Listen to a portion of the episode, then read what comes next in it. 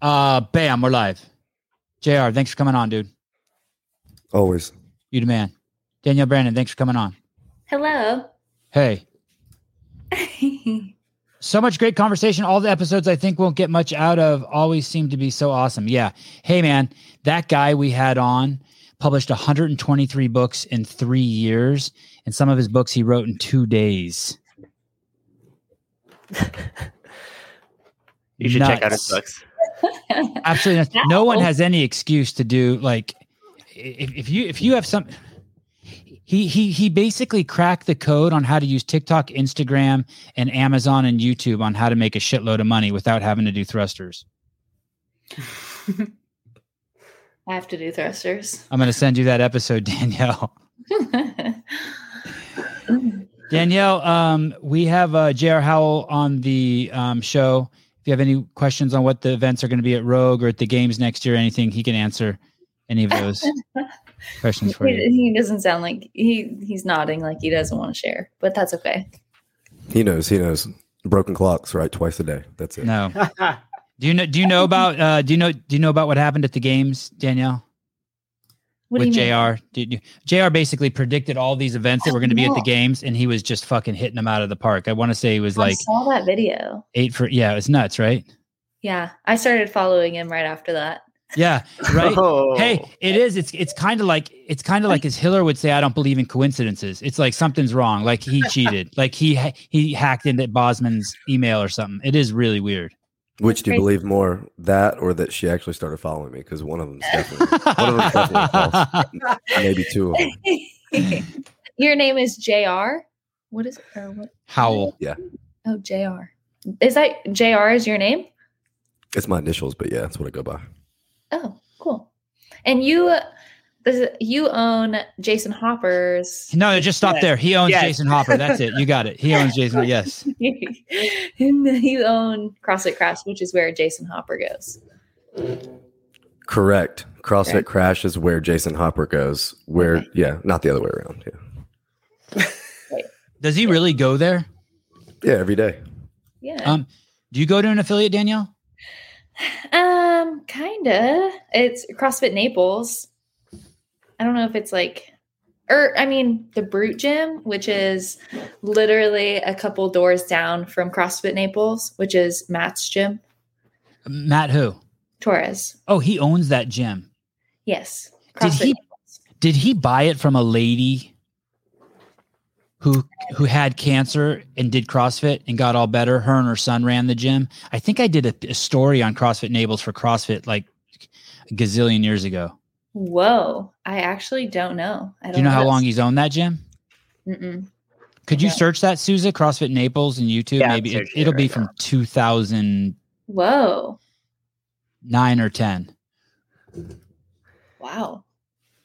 Uh, w- why are you ghosting Dave? Me? Yeah, yeah. Just ambush. Just ambush Danielle Brandon, ladies and gentlemen. Right Dave. away. Dave Castro. Am I? He said, I mean, shit, he says you are. I'm ghosting a lot of people then.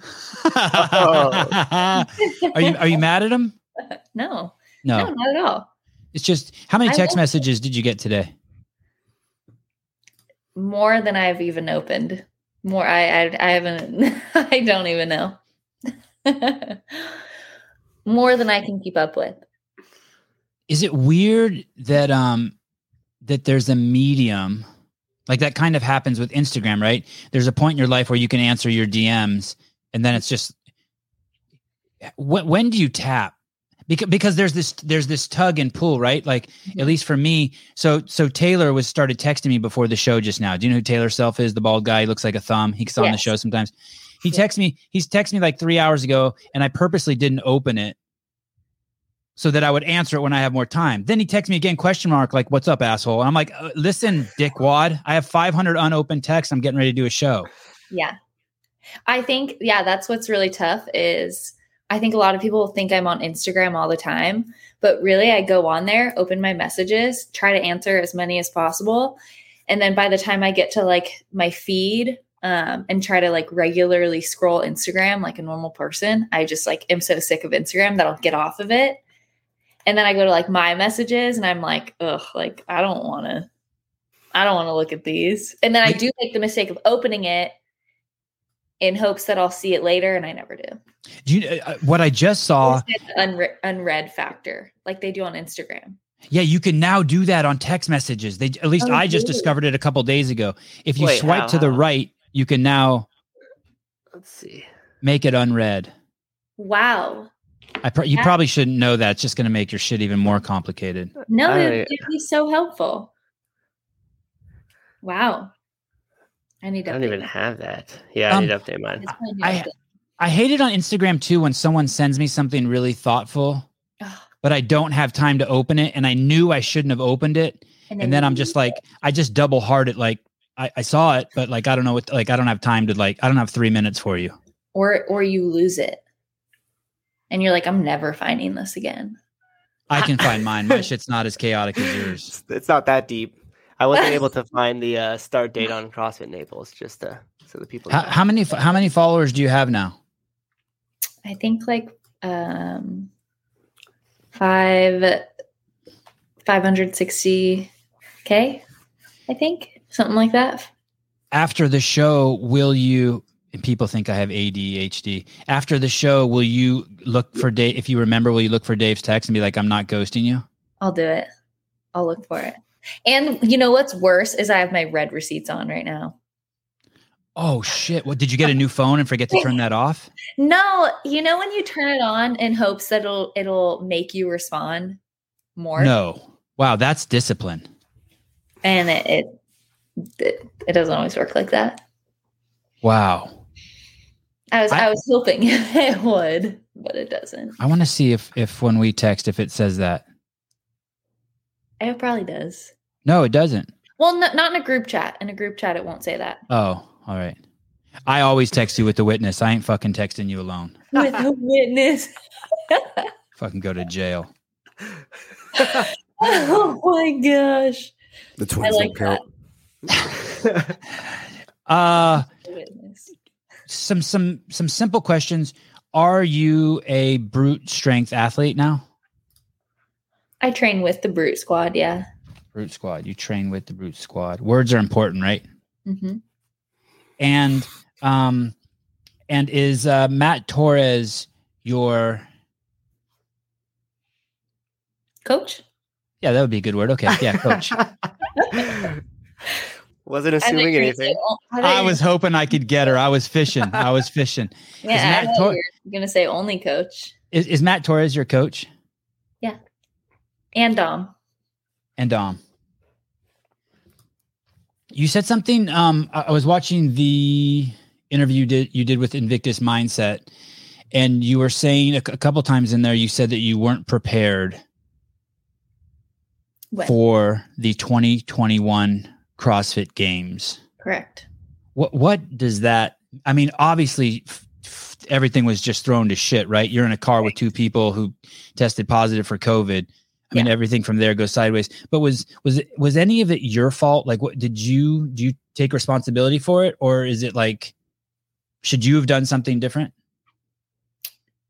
Of course. Like, I don't think there's one person to blame, but I definitely have a lot more perspective now on what a coach not necessarily should do, but what what coaches can do for their athletes, right? Like uh, the significant difference between like tor- brute the brute camp and underdogs camp is just I mean the level of discussion that goes on about workouts and how to approach workouts and um, breaking down workouts it's just like it's drastically different i think a lot of times with underdogs with me and justin and not that there's anybody to blame for that i think that's just naturally how it happened but me and justin before a workout it would be more of like a oh i think i can do this or maybe i should do this and justin would be like okay yeah like yeah, like let's try it. You know, you're capable. Let's see what happens.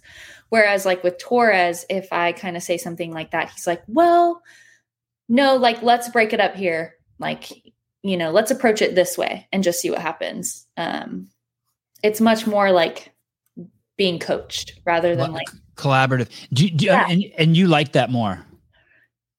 It's not that I like it more, it just works better. I- I would think that maybe you were the personality that might even be like, "Hey, mind your own fucking business." That you would have preferred the uh the Cotler method better. If I would have just like just looking at you for the little bit that I know you.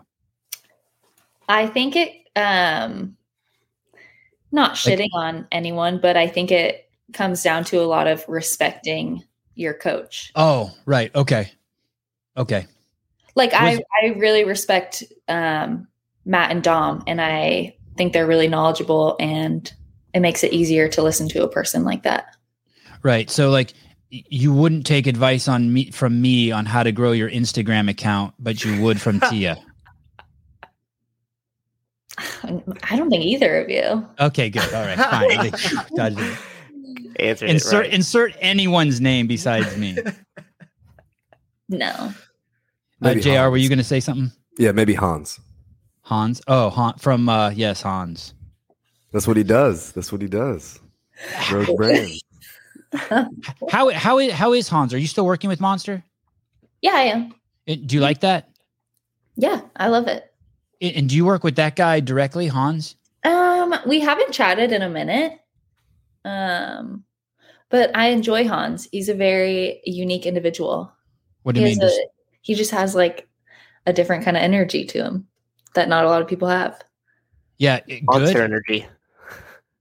Thank you, Stuza. Uh, good, uh, good, good energy. I mean, not a bad energy. Okay, I just know him from the UFC scene, Mm-hmm. and he had a really fun Instagram account. He was always playing with the athletes, kicking stuff out of their hands. He just seemed like he just, and, and he seems like he's into it. He like he knows Oh, yeah. his, he knows his brand. He knows what he's doing. He's into it. Yeah, what is it? nice motor. That motorcycle's too small for him. It's so small. So I, I want to go back for a second. So you're um you're at underdog. You have an abrupt departure a month before the games. hmm Um and you couldn't have been 100% certain what was going to happen, right? When? Could, Oh, at, at that time, dur- during that month, you had to be like, I'm guessing you had to be like, okay, I have to just get my fucking bed down and I have to be up, find a gym and I have to train and go to the games and then unpack the mess. Oh yeah. Are you t- this year? Yeah. Yeah. Yeah. Okay. So the games finish. Do you have a good cry? Do you do you cry after the games? I don't think I did cry. I don't think so. No. You don't you don't just go up to your hotel room and just like just let out a cathartic cry. No, what did I do? No, I was uh I was having some good beers. Got home. It was just it was just a happy ending. It really was. It wa- was. Oh, well, awesome. Yeah. It was a happy ending. It was I a mean, I wasn't insinuating that crying's a, ha- a bad ending. I'm guessing I would I would ask that to anyone. I would I think that maybe have, even I Tia had a happy cry. No, I didn't have a happy cry. or just or just some sort of release. Was there any moment where you were like, "Fuck," like you like now there's 364 days until this shit comes back. Like, oh fuck. You know what? It wasn't, which I think is a good thing. It wasn't like this dreadful like sigh of relief because the games was not I mean the games was so fun. It was the most fun I've ever had competing because I just trust Matt and Dom so much and they coached me so well through the games. Um and I just stayed I for the most part very level-headed and um it, yeah, it was just fun. I enjoyed competing. I enjoyed working out and doing fitness, and um, I loved the people that I was there with. you you talked about it other times when there were like if there were mental hiccups or breakdowns Yeah. or if you if you got to in your head you Right. could turn to bethany or carrie and, and and chat it out with them Yeah. And i i'm guessing kind of maybe this is it's it's like a fighter and, and you look to your corner and, and those are your homies and then when you you said in that interview um who, who uh that when they didn't come to the games in 2021 that was grow up time it was like oh Yeah. shit i'm here by myself Yeah, I, I lacked a lot of confidence in my fitness and in my abilities that year. So But- but- essentially, like I felt like I had to rely on them. Right. Because I didn't feel like I could rely on my fitness or anything. But when when you're when you're at the games, do you do you um you, you know there's a lot of eyes on you. Mhm. And I, I I haven't ever been anywhere. I I have no type of um uh fame where like yours, but there's times when you're in crowds where so many fucking people know you and you're just looking for a pair of eyes that you recognize so you can kind of lock on because you're you're almost concerned that if you look out it's going to get too much too much engagement are, are um are Torres and Dom those guys like after you finish a workout are you looking for them are you looking to like go, go back to your Um, cave or your I don't really look for anyone. I think like what I enjoy most is like when I am competing, it's you get a weird feeling of um I mean for me anyways, I don't really ever think about how many people are like watching me. You can just kind of get in this like zone when you're on the floor and you're working out. Like you where you almost feel alone, you know? Until like of course until you like have moments where you're like okay, I'm competing, right? So you're like noticing what's going on next to you or if you literally look, right? Because I'm trying to race somebody. Um, but you get into like a very like flow state, which is it's like a it's a cool feeling and it's a good feeling. So, but I don't really look for anyone after. I mean, like after if I do well or whatever, I'll usually Cooper's there. ah coop Yeah, usually Cooper's always there, coop which is Uh, did- awesome. Did your uh did your mom attend the games this year No, she didn't this year. Any any family Uh, no. Mm-mm. so it's the team is you cooper, Cooper. dom and, and and torres Yep. Um, do, do you see yourself staying? Did, did you like the move, or do, you think outside of the fact of whatever the P, outside of like who underdogs and Cotler is, and outside of, outside of Brute and Torres, are, are you invigorated by the move? Just something new? yeah, I love Florida. I love my house and I love Naples. Which like I feel like Vegas, it was it was like just a, I knew it was a business move.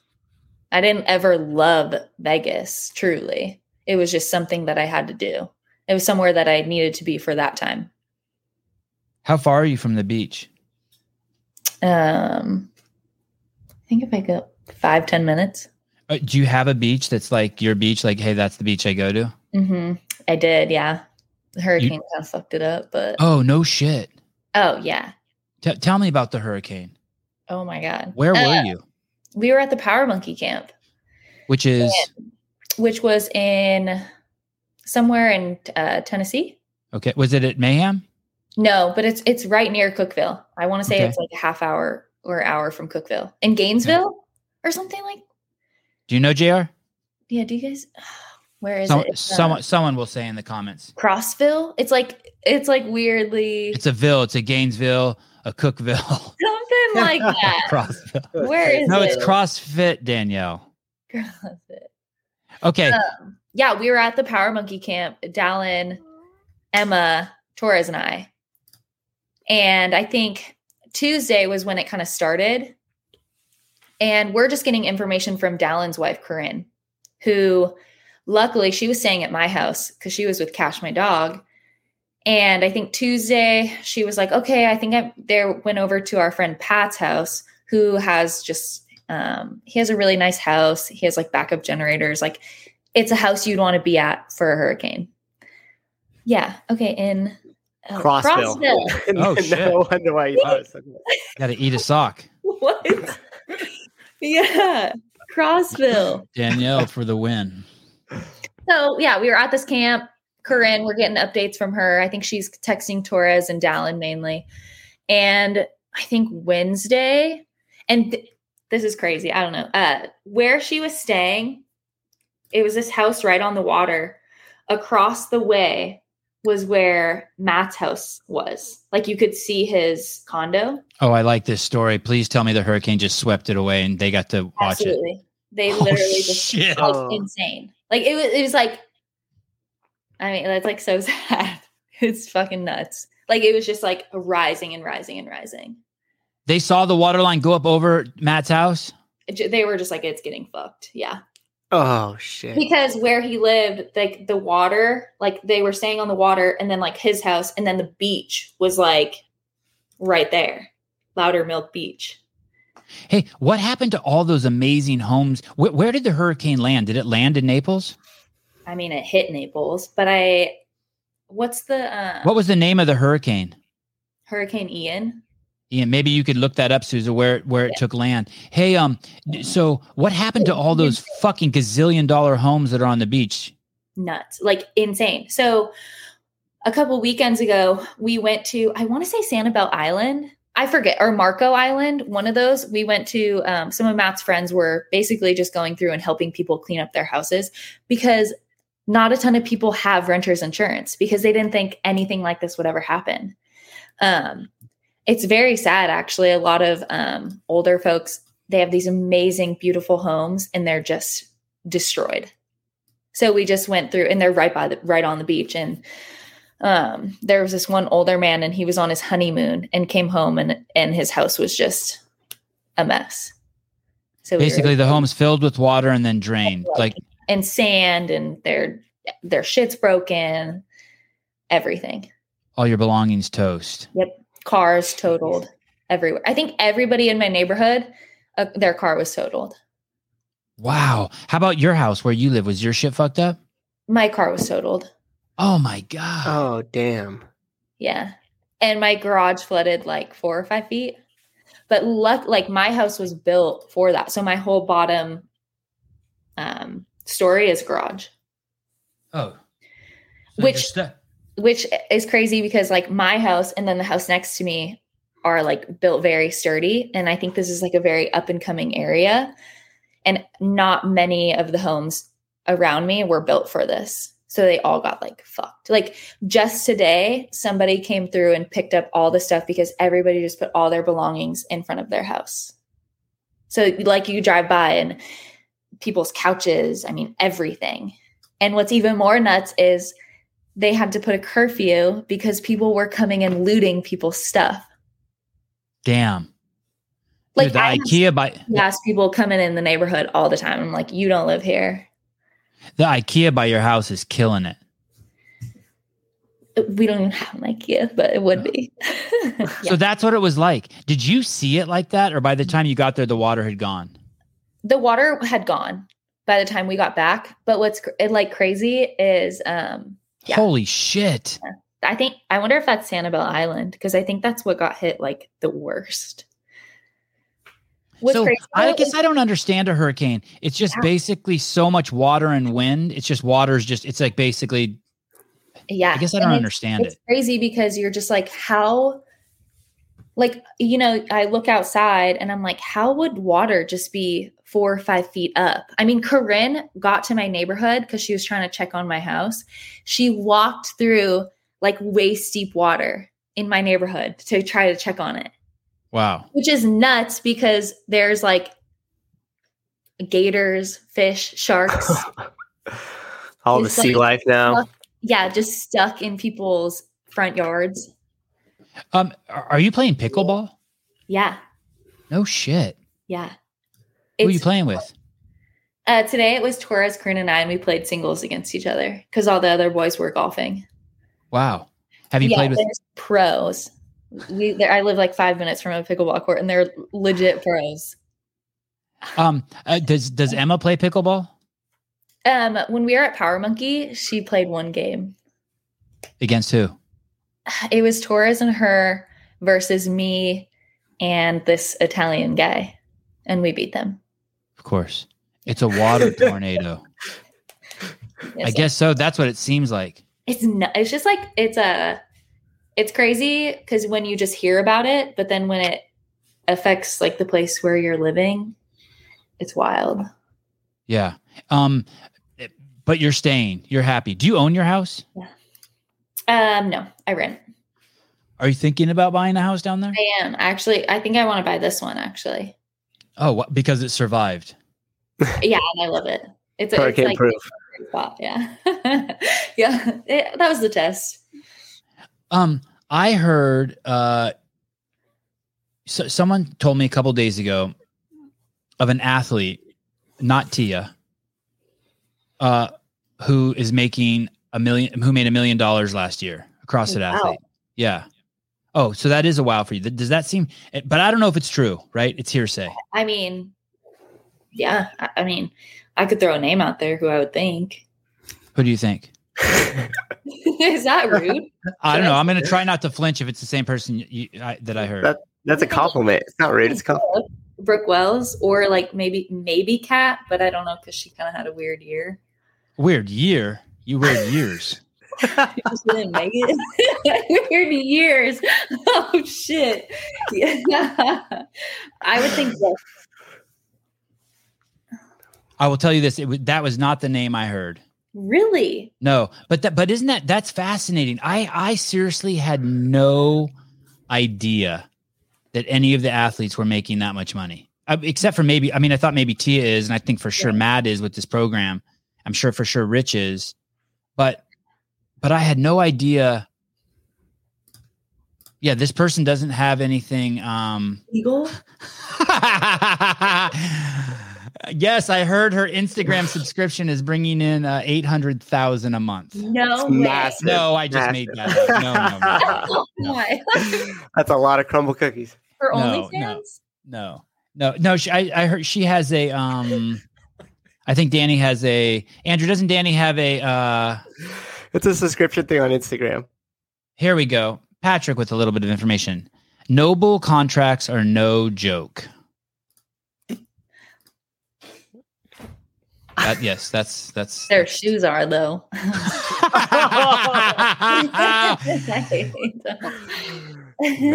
what is the what is the deal? They must know that by now. Must be trying to do something about it, right? They must know. I mean, it, it's you can't find anytime anyone says anything nice about them on the internet. You click on their account and it's like, oh, it's obviously a fake account. It's like you're like, oh yeah, this fake account. Yeah, who who runs the Instagram?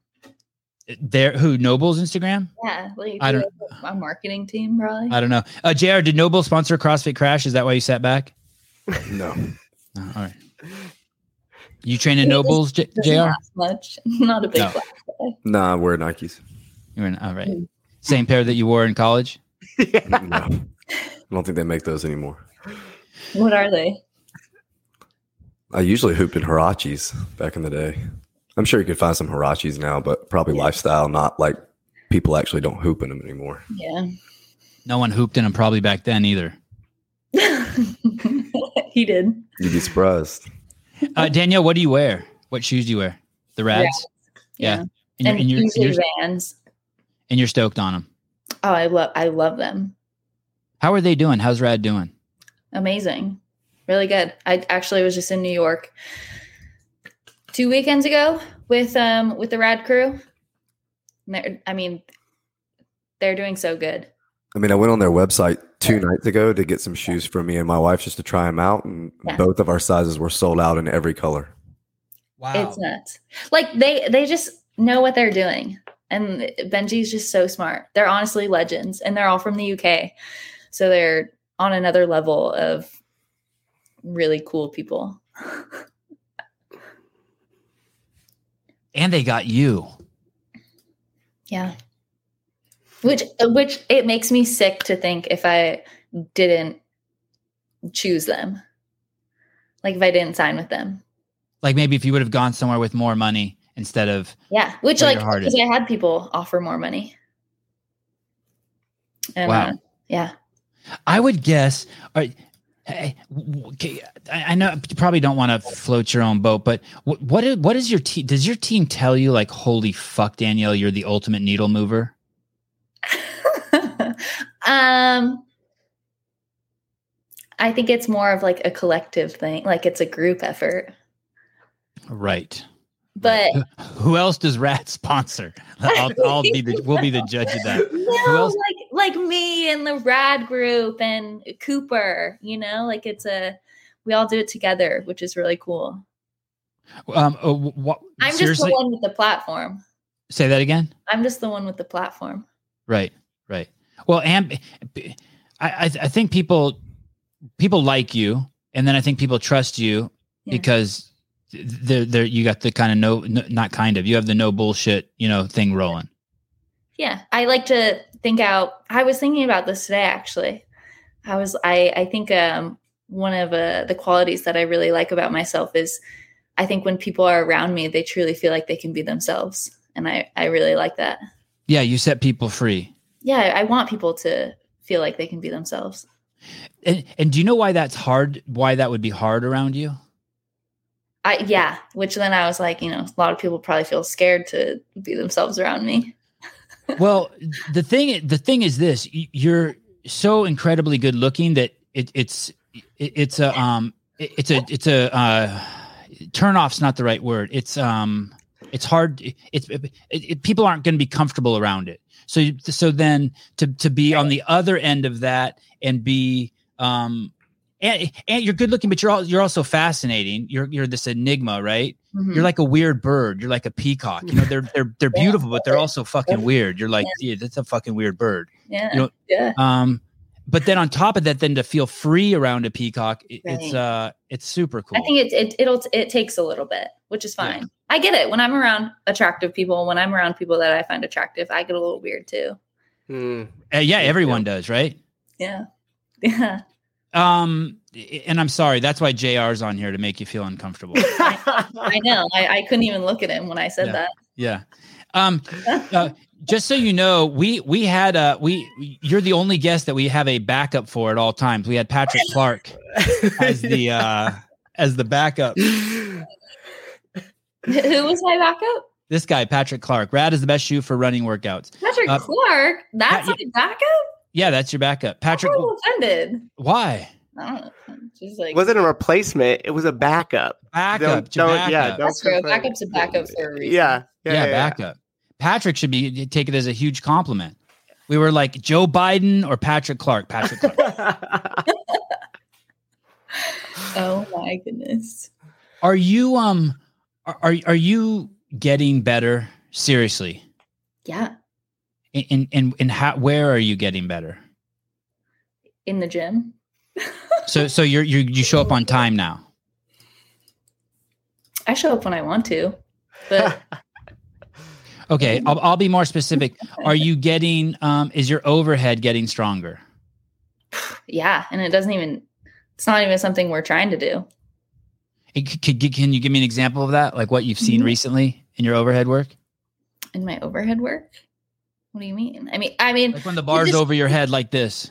Oh yeah. Well, we've been doing a lot of um, like just upper body strength, um, a lot of bodybuilding with like wall facing handstand push ups, strict handstand push ups, um, lat pull downs, strict pull ups, um, a lot of tempo stuff, a lot of like ring holds, parallel holds, parallel tempo work. I feel like I just spilled a lot of secrets, but whatever. You did. When you said bodybuilding, I was like, holy fuck, I've been interviewing people. I've been interviewing like, people for fucking 16 years in the CrossFit space. I've never heard anyone say that unless you they. Give, you give people the secrets, they still won't use it. That's true. Uh, Mike the sauce. I like always when Mike comments, I like to put the sauce in there. Um, uh, Danielle, you're beautiful. Please join HWPO. You have so much potential to unleash. For five dollars, that's all you're offering. Mike, don't listen to her. Mike, I love you. that's all I'm uh, worth. Five um, dollars. Um, can she push jerk 265 for reps? Andrew Hiller for reps 265 i don't know if i've ever done that for reps i think i've done like 245 or 250 for reps and that's where you get it overhead and you lower it and it goes back up again without yeah. going and getting a drink of water or chalk in your hands yep my god sometimes without breathing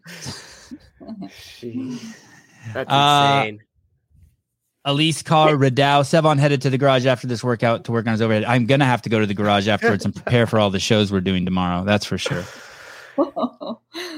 um, Stacked. You're happy and you're getting better mm-hmm. and you're invigorated with the crew.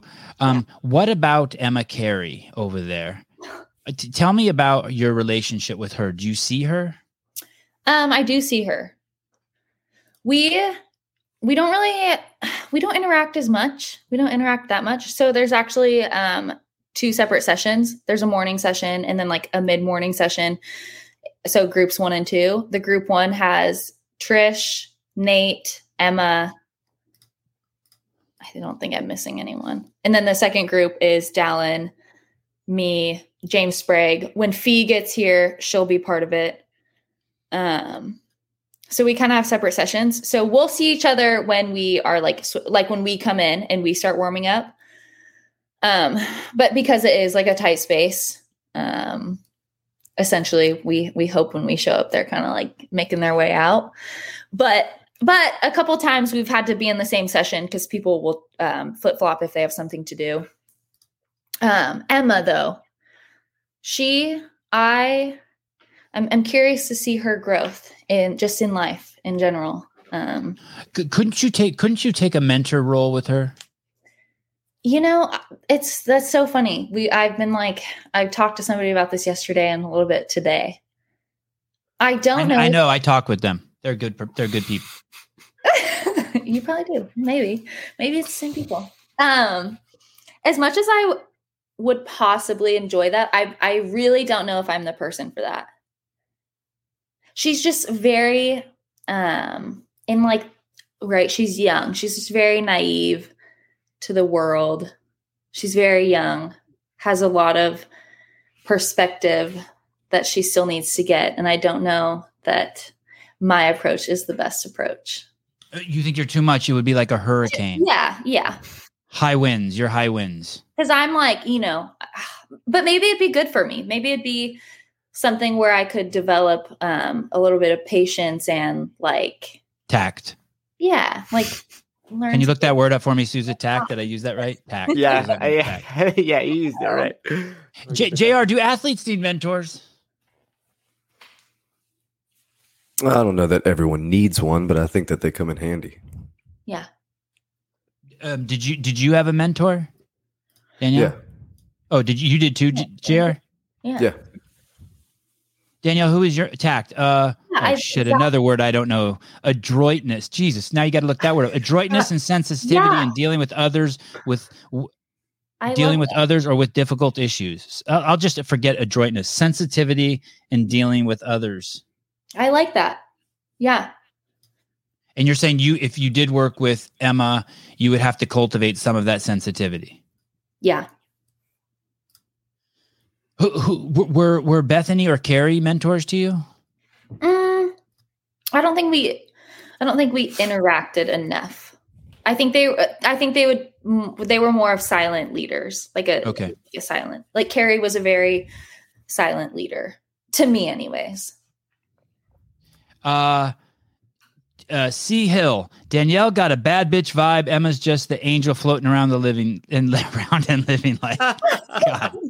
Uh, uh, cleverness or skill. Okay, yeah. So some some a little bit of sophistication in your Yeah. approach, and maybe you don't maybe you, you don't want to even have the patience for that because it's um it's Danielle's time to go in there and and murder shit. exactly.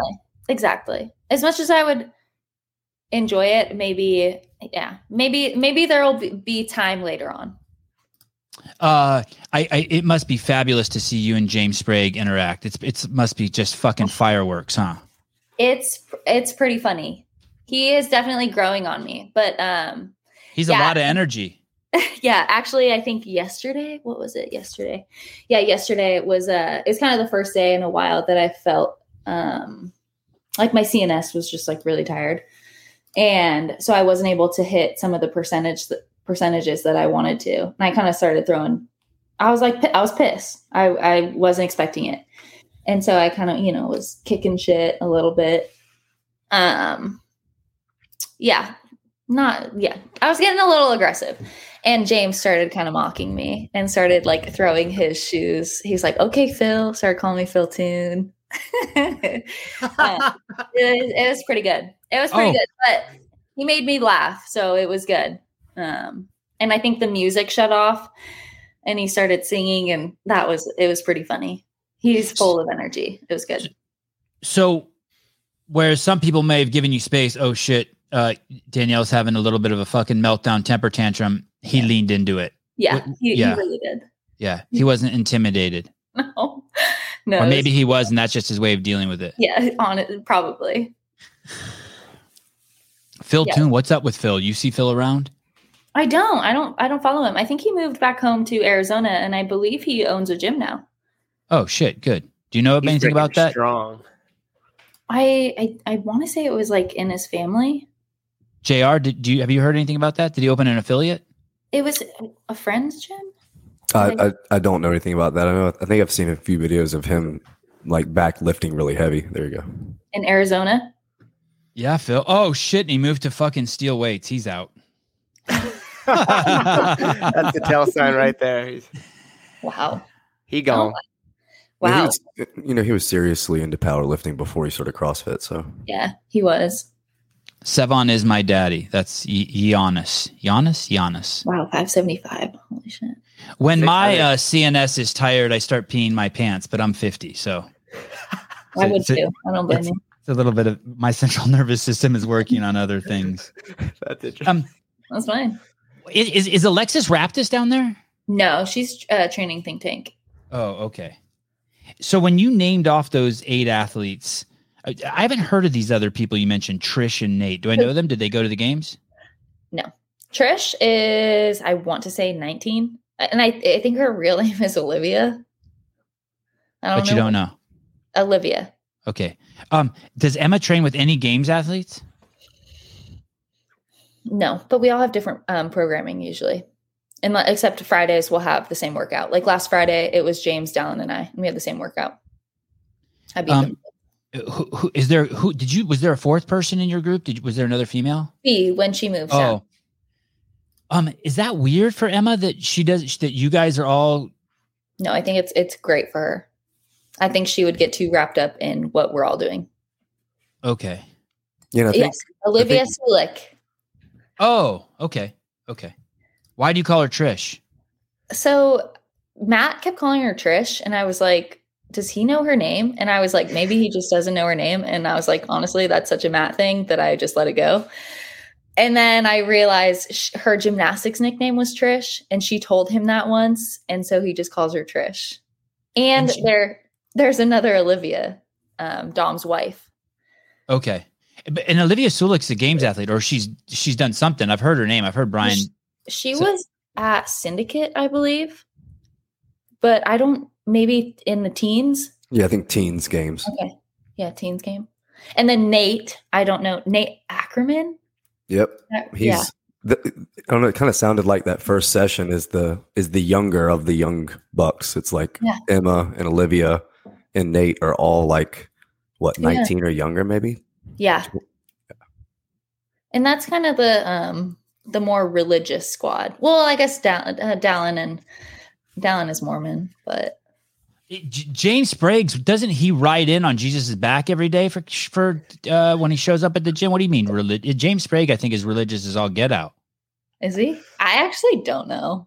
Oh, we'll have to get to the bottom. She's not in the yeah. She's not in the religious session. That's why.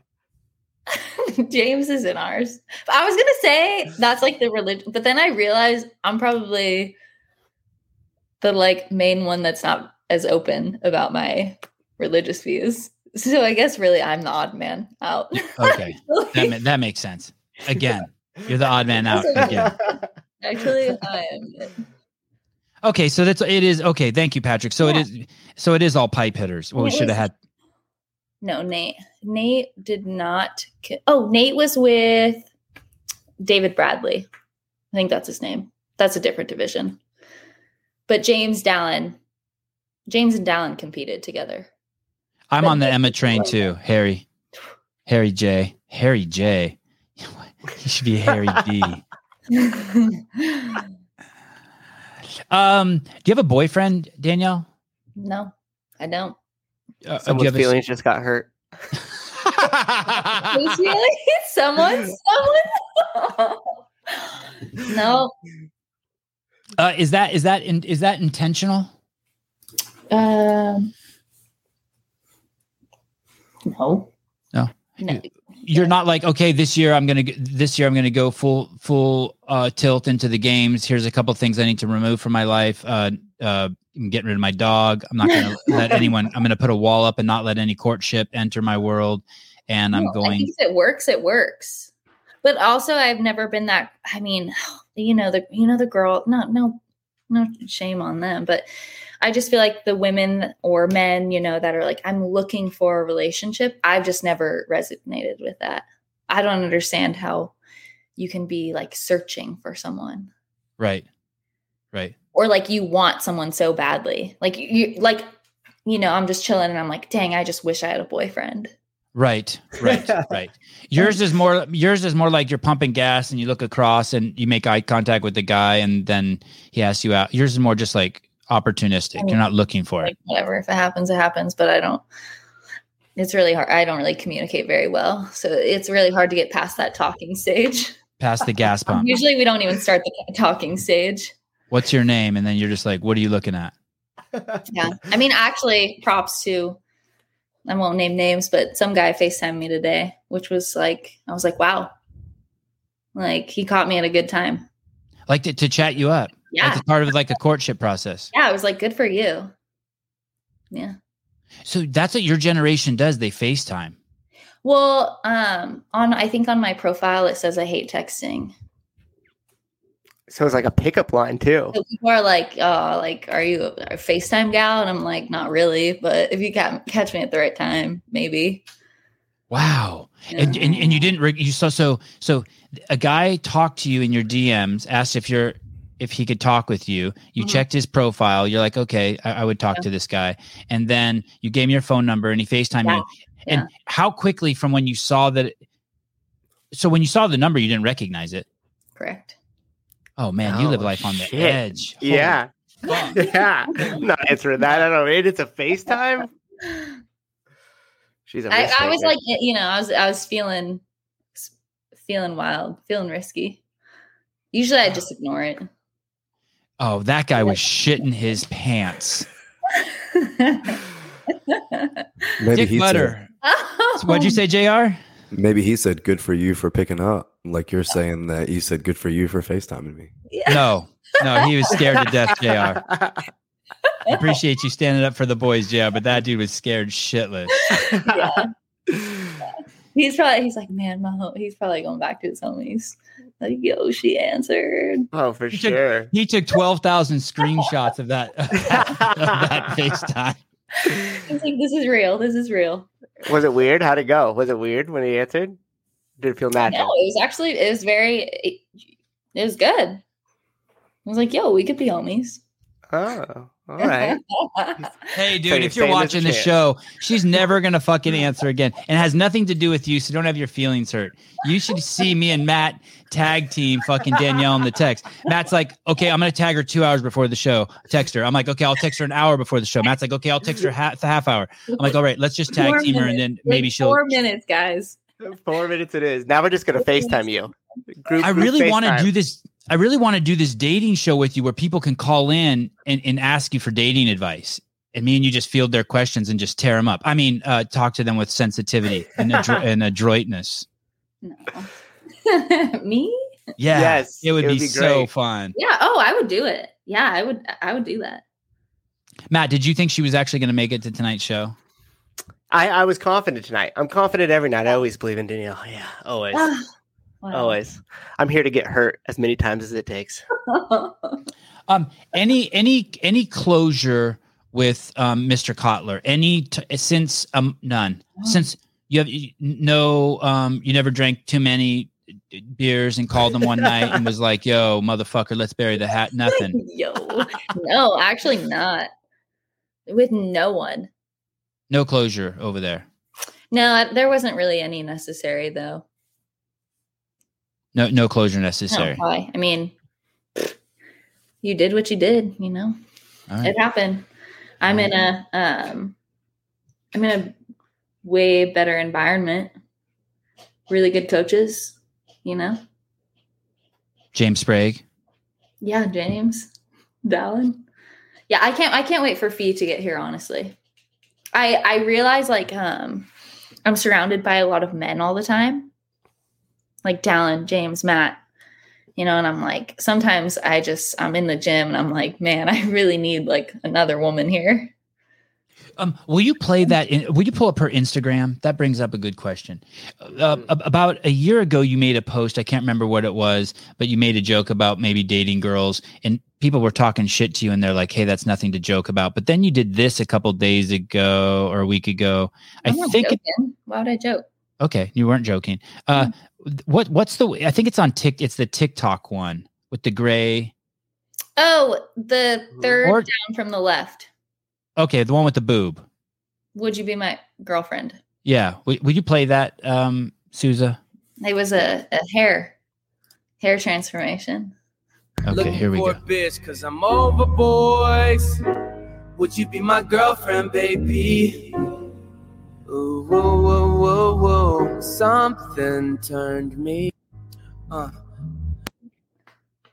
How, how did you come up with? So, did you hear that song and you're like, Mhm. I'm I'm doing this. Yeah.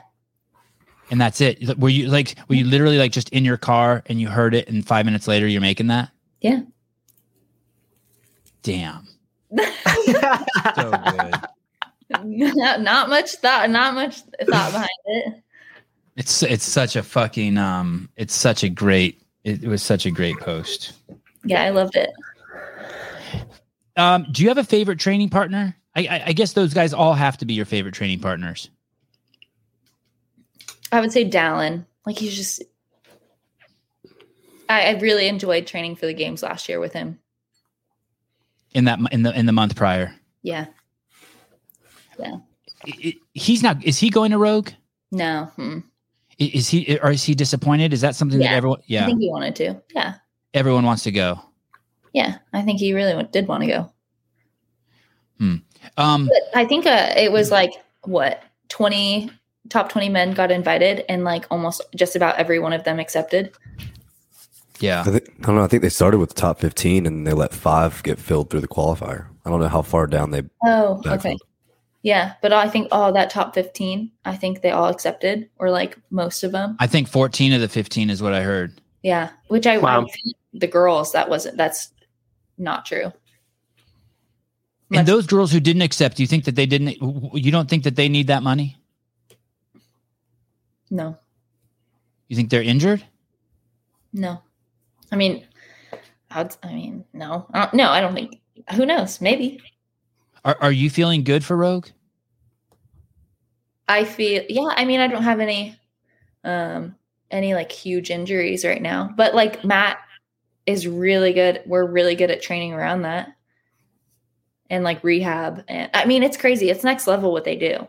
Like when I was at Underdogs, if I were to say, "Oh, my back hurts," right? It's like, okay, well, are you going to PT?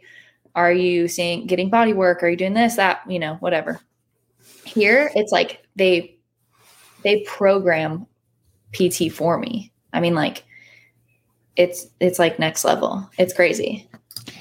So there's more awareness of what you need and they're taking responsibility to make sure that it's a more I guess holistic approach. Every, everything around you. Yeah. I mean, like, oh, your elbows hurt. Okay. Every day or however many times a week, we're going to do this elbow rehab. We're going to do this, that. Oh, this hurts it. Okay. Instead, let's do this. Um, which I just like wasn't used to, which I didn't know that's what a coach could, should do for you. And and is it like that with nutrition also? There's a nutrition guy, there's the PT guy. yeah. We the- all have our, um, I work with Mike Molloy. Okay, I, I want to say we all do in the gym. I think most of us do. Like I'm pretty sure Dallin works with M2. I'm sure Carrie uh, Emma does. After 2021 when you said that you were having eh, my words, not yours, uh, negative self-talk out Mhm. there. What did what did you do? Oh, let's see what this guy has to say. Finally. You lucky son. I of a thought it was bitch. broken. He hung up. Oh, He said, "Oh wow, they really answered." Scared to death. Oh shit. Um after so so what did you do in the year after to make sure that didn't happen again? Did you pick up any practices? No, no, I I don't found I haven't found that I necessarily um like do well with cheesy self-talk. You know, like words of affirmation and stuff like that. I don't find that that necessarily works for me. But I think for me it was like if I can train um if I can like train and put in all the work and leave no doubt and no questions there, then like the mental side should follow, right? I think there was a lot of things that were lacking in my training and you know, I wouldn't push as hard or I would make a lot of excuses. So then, of course, it was easy to be mentally weak. Whereas, like now, I train and leave, kind of leave no doubt.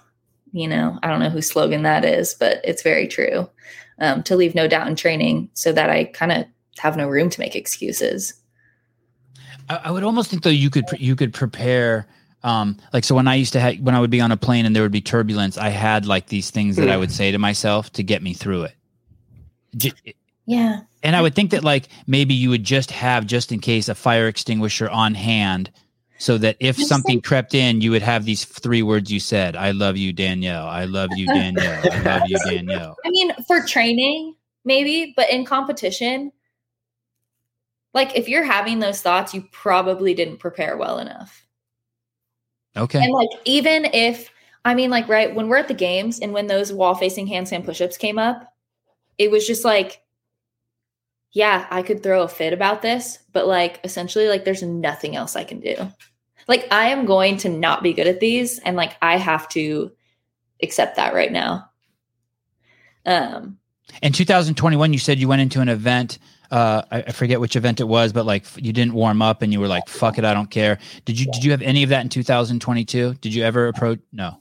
I think uh maybe the the last workout, the row one, I was kind of freaking out. I was like, "Oh my god," cuz they put a um you had to make the row in a certain amount of time, the 1k. Mhm. And I was like, "Oh fuck." I was like, "What if I can't do this?" I was like, "God, I don't know if I can." And like right, they didn't know me as well as an athlete. So like of course, in the moment, they're like, you can do this, right? They're not going to be like, no, Danielle, you can't but like i mean they didn't really know i think at one point matt was like fuck like can she? But because i was just like i don't know if i can. He's like you can hold that pace for you know a 1k and i was like can i? I don't know. And so i'm freaking out um and then i was like they were like okay you need to go do this like warm up for bar muscle ups. But in the back you couldn't do bar muscle ups because like the pull-up bar was like really close to the ceiling. And so you would like you would like hit the ceiling and i think i was like guys I, I was like i don't need to warm up my bar. I was like i don't need to warm that up. Fuck it. And dom's like he's like you need to make the choice right now and like you need to do this. Like you know like let's not leave any regrets. We've come this far. Just do it. And i'm like okay. And yeah i feel like i'm just like delirious. Like i'm like i just want to get this workout over with. And i go over there and i like do a pull-up and like hit my head on like this Oh shit. Oh, it's like, oh my god, I'm just like dead. I'm done. I'm like, oh no. But that was probably like one of the funniest moments in the back. Didn't Like- you brawl with one of your? Did you brawl with one of your refs at the games? Did I? think I think thought- jump rope. Think jump rope. Oh my god. Yeah. Yeah. I said, get a fucking head judge over here. Be- because they just I'm weren't. Because reps. uh, Danielle, you still mad at me? I don't even know who that is. Yeah. Well, there you go. Thank you for the five dollars. So you yes, she is. I mean, yeah, probably. But mad annoying. For Yeah. fifteen, for fifteen dollars, she won't be mad. Yeah. Yeah. yeah. Uh, and, and you, so you I was did. The, the judge wasn't counting your your reps right, and you were like, "Hey, what the fuck?" Yeah. Because they told us in the back when Boz announced the workout and was going over standards, the double the crossover double unders, you could cross over on the first loop, we'll call it, or the second loop, right? So it could be here, then cross. I think it's called cross open or I, I hear you though. It could either be you could either jump before or cross b- it could before. cross Yeah, any order. first turn or Yeah. the second turn. Right. And I think a lot of people were crossing right away, whereas I would go over then cross. So I would end like with the cross at the end, which is which is just different. I think that's just how I picked it up. Jr. Is that true? What she's saying? You could do either way. Yeah. Oh. Yeah. All right. And Not that uh, I didn't believe you, Danielle. I just want a second opinion. that's fine. We're not allowed to get second opinions in California on ver- That's from should- our That's, doctors. anymore. that's what I was gonna say. You you can just trust what I say, by the way. Yeah. Should the athletes have gotten Always. at least a couple hours a day, a week's notice on the crossover? Should they have been given a little bit of a heads up so you could practice? I I would say no because I was able to pick it up in the back. I mean, that I love that stuff because if you're an athlete, you'll pick it up. Yeah, and it's an even playing field, unknown to everybody. Just figured out on the floor. And Jay- I mean, there- there were so many videos on Instagram about those things. JR, would you say that Danielle's one of the better athletes, if not maybe the best, uh, um, on the women's side? 100%. Is there anyone who's a better athlete than her that you see out there? Well, the way I um, I kind of think about athleticism maybe a little bit differently, just coming from like an actual a sport background with like a ball. That I think about someone like Danielle or any athlete going out and throwing a frisbee, playing basketball, doing something like that, and I if I feel like they're fluid enough doing everything else to do that and make it look like the way it's supposed to look, even if they have no experience doing it, that's athleticism. It's not just plyometrics or Mhm. being flexible or being mobile or whatever. Like I think athleticism is completely different than working out in a four by six stall mat. Like if you were to play a, a, a sport, she'd be if and you had to pick from the CrossFit athletes, she'd be like one of your. And we didn't tell you what the sport was. You'd pick her maybe over someone who finished better at the games because she's probably a better athlete. Oh yeah, for sure. Like I think if you look at a movement like a maybe like a burpee get over, something just super like super basic, but something that kids probably did when they were running and jumping over fences and you watched her do it at Mac, it looked like the way it was supposed to look. Right. Oh, that right. That was going over the yeah, yeah, yeah. That was incredible. Yeah, she stood out from the rest of them, almost like she was doing a different movement. It was so much different, fluid, even though they're all doing the same thing. Well, she was one of the people that probably th- thought that she was going to get no rep if she let the feet go outside of the box, but she's also able to keep her feet close together and her hips underneath her on top of the box, which is not something many other people could do at all. Yeah. So is she the oh. best athlete out there at the games? Yeah, I mean, I, I would love to. I would love to like see her and Tia just do a lot of stuff that they've never done at the games before. Pickleball. Well, Yeah, whatever. Pickleball. yeah. I would. I would say they're two of the most athletic. For sure. Could you be? Could you? Well, it- what's interesting is you say that, but we saw Tia. I mean, you see Haley Adams or Danielle run next to Tia, and Tia looks like a robot compared to them. You know what I mean? Yeah, it's a different. It's a. It's a different way of running. Mhm. Okay, fine. I like that. It's a different way. Kyle Torres, I'll pay twenty dollars to get Danielle to be mad at me. Wow. It's getting gonna get weird after that one. Uh, Danielle, thank you so much for coming on. Hell yeah. You're the I man. love it. You the I woman. missed you guys. You're both. Thank You're the man and the woman. I woman. hope you're doing good. We're gonna start schedule. Um, we're doing great. We're gonna start scheduling the next podcast with you tomorrow morning. We'll start sending you text first thing in the morning. love it. FaceTime. All right. Face Awesome it. talking to you. Tell Mr. Torres and Emma and James Sprague and Dallin I said hi and Fee. Oh, I will. Oh, Okay.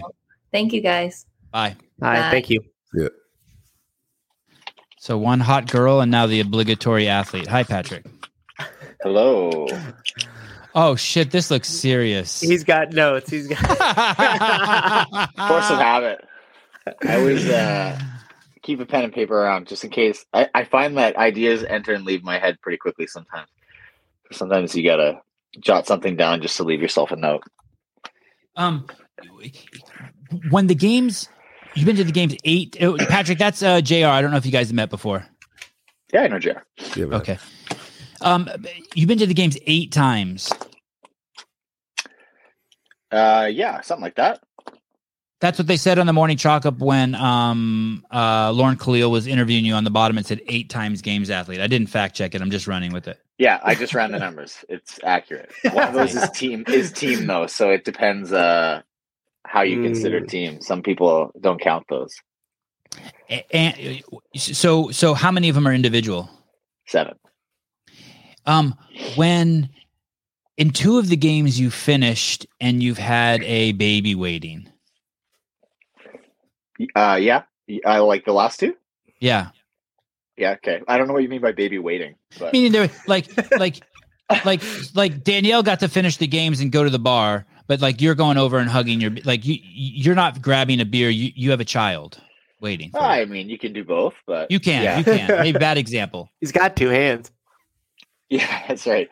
Yeah, I mean, yeah, I have some some responsibility that some athletes don't. That's for sure.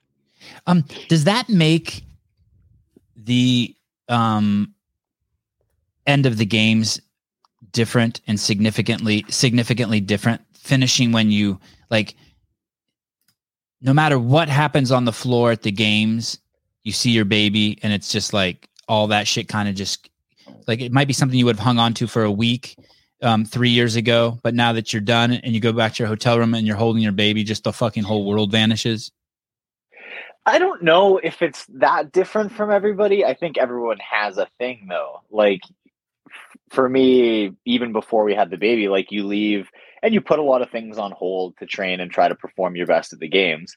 So you like now is the time to go back to those things and give them some time and energy that you've been you haven't been doing. You've been not neglecting, but you've just been putting that energy elsewhere, right? So whether it's you know your your kid or just your girlfriend or your family or your friends that you've been you know you've been not picking up calls for two months uh, I think everybody's got it in some shape. So, but yeah, I mean, it, it definitely is nice. It's I think we put pressure on ourselves too. Like you don't. At the end of the day, like my family's pumped when I am successful, but if I'm not, they don't really like. It doesn't weigh that much to them. Um, so you know, it's nice to. It's always a sense of relief to finish and then go back to something else and not have to think about training or competing for a period of time and just sort of immerse yourself in a different reality. And then you kind of get back to whatever uh, you need to do to be successful after the fact like you know give it a couple weeks to sink in and then go back to the drawing board. But i don't think i'm unique in that. I think everybody has a thing uh, and if they don't they should or else you're going to go nuts and you're not going to last too long. I just I, I, oops oh i accidentally sent pat away i didn't like your answer um uh I, I, think of it like this. I used to think about my parents dying, and it was like a really, it, it, was a really powerful thought. It would come in and it would be really intense with me. I couldn't to imagine a world with my parents not being there. And then once I had a kid, something happened to that thought. It lost its.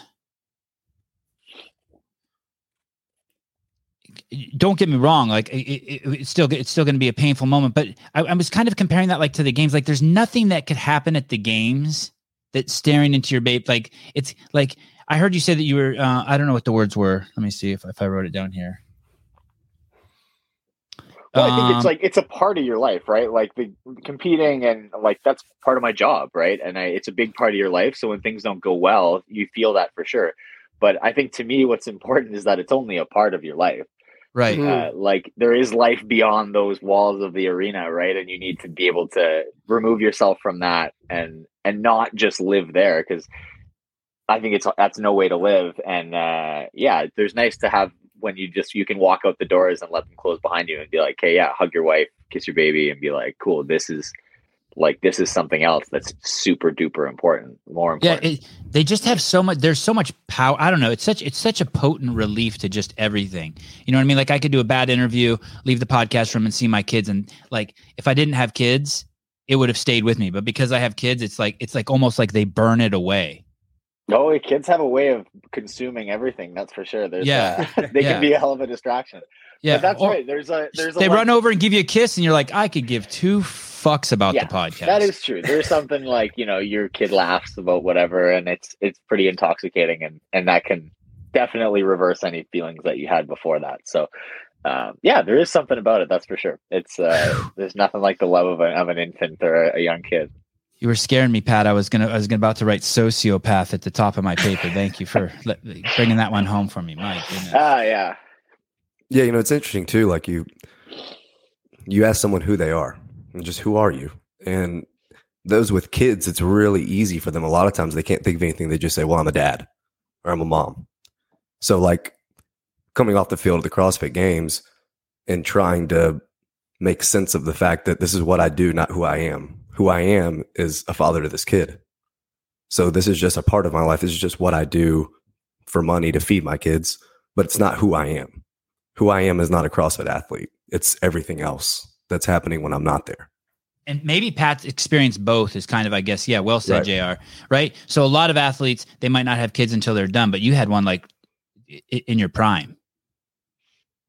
Yeah, I mean, I think to JR's statement, like I think we've we haven't tried to put our lives on hold because of you know anything really like myself and my wife have done a good job of kind of plowing forward and making a plan and living our lives the way we want to in making everything work. Uh, and it's just sometimes it's very very busy and very stressful but you know the plans were yeah we wanted to start a family we want to do these things and like are we going to really put it on hold for you know an indefinite amount of time until i decide i'm done competing? Like not really. That that's not really fair uh, to her or to like the you know we want to make sure that our plans can work together right? And and so you do the things that you want to do to live the life you want to live and you know you kind of if you care enough you make it work. And so that's kind of how we've approached almost everything.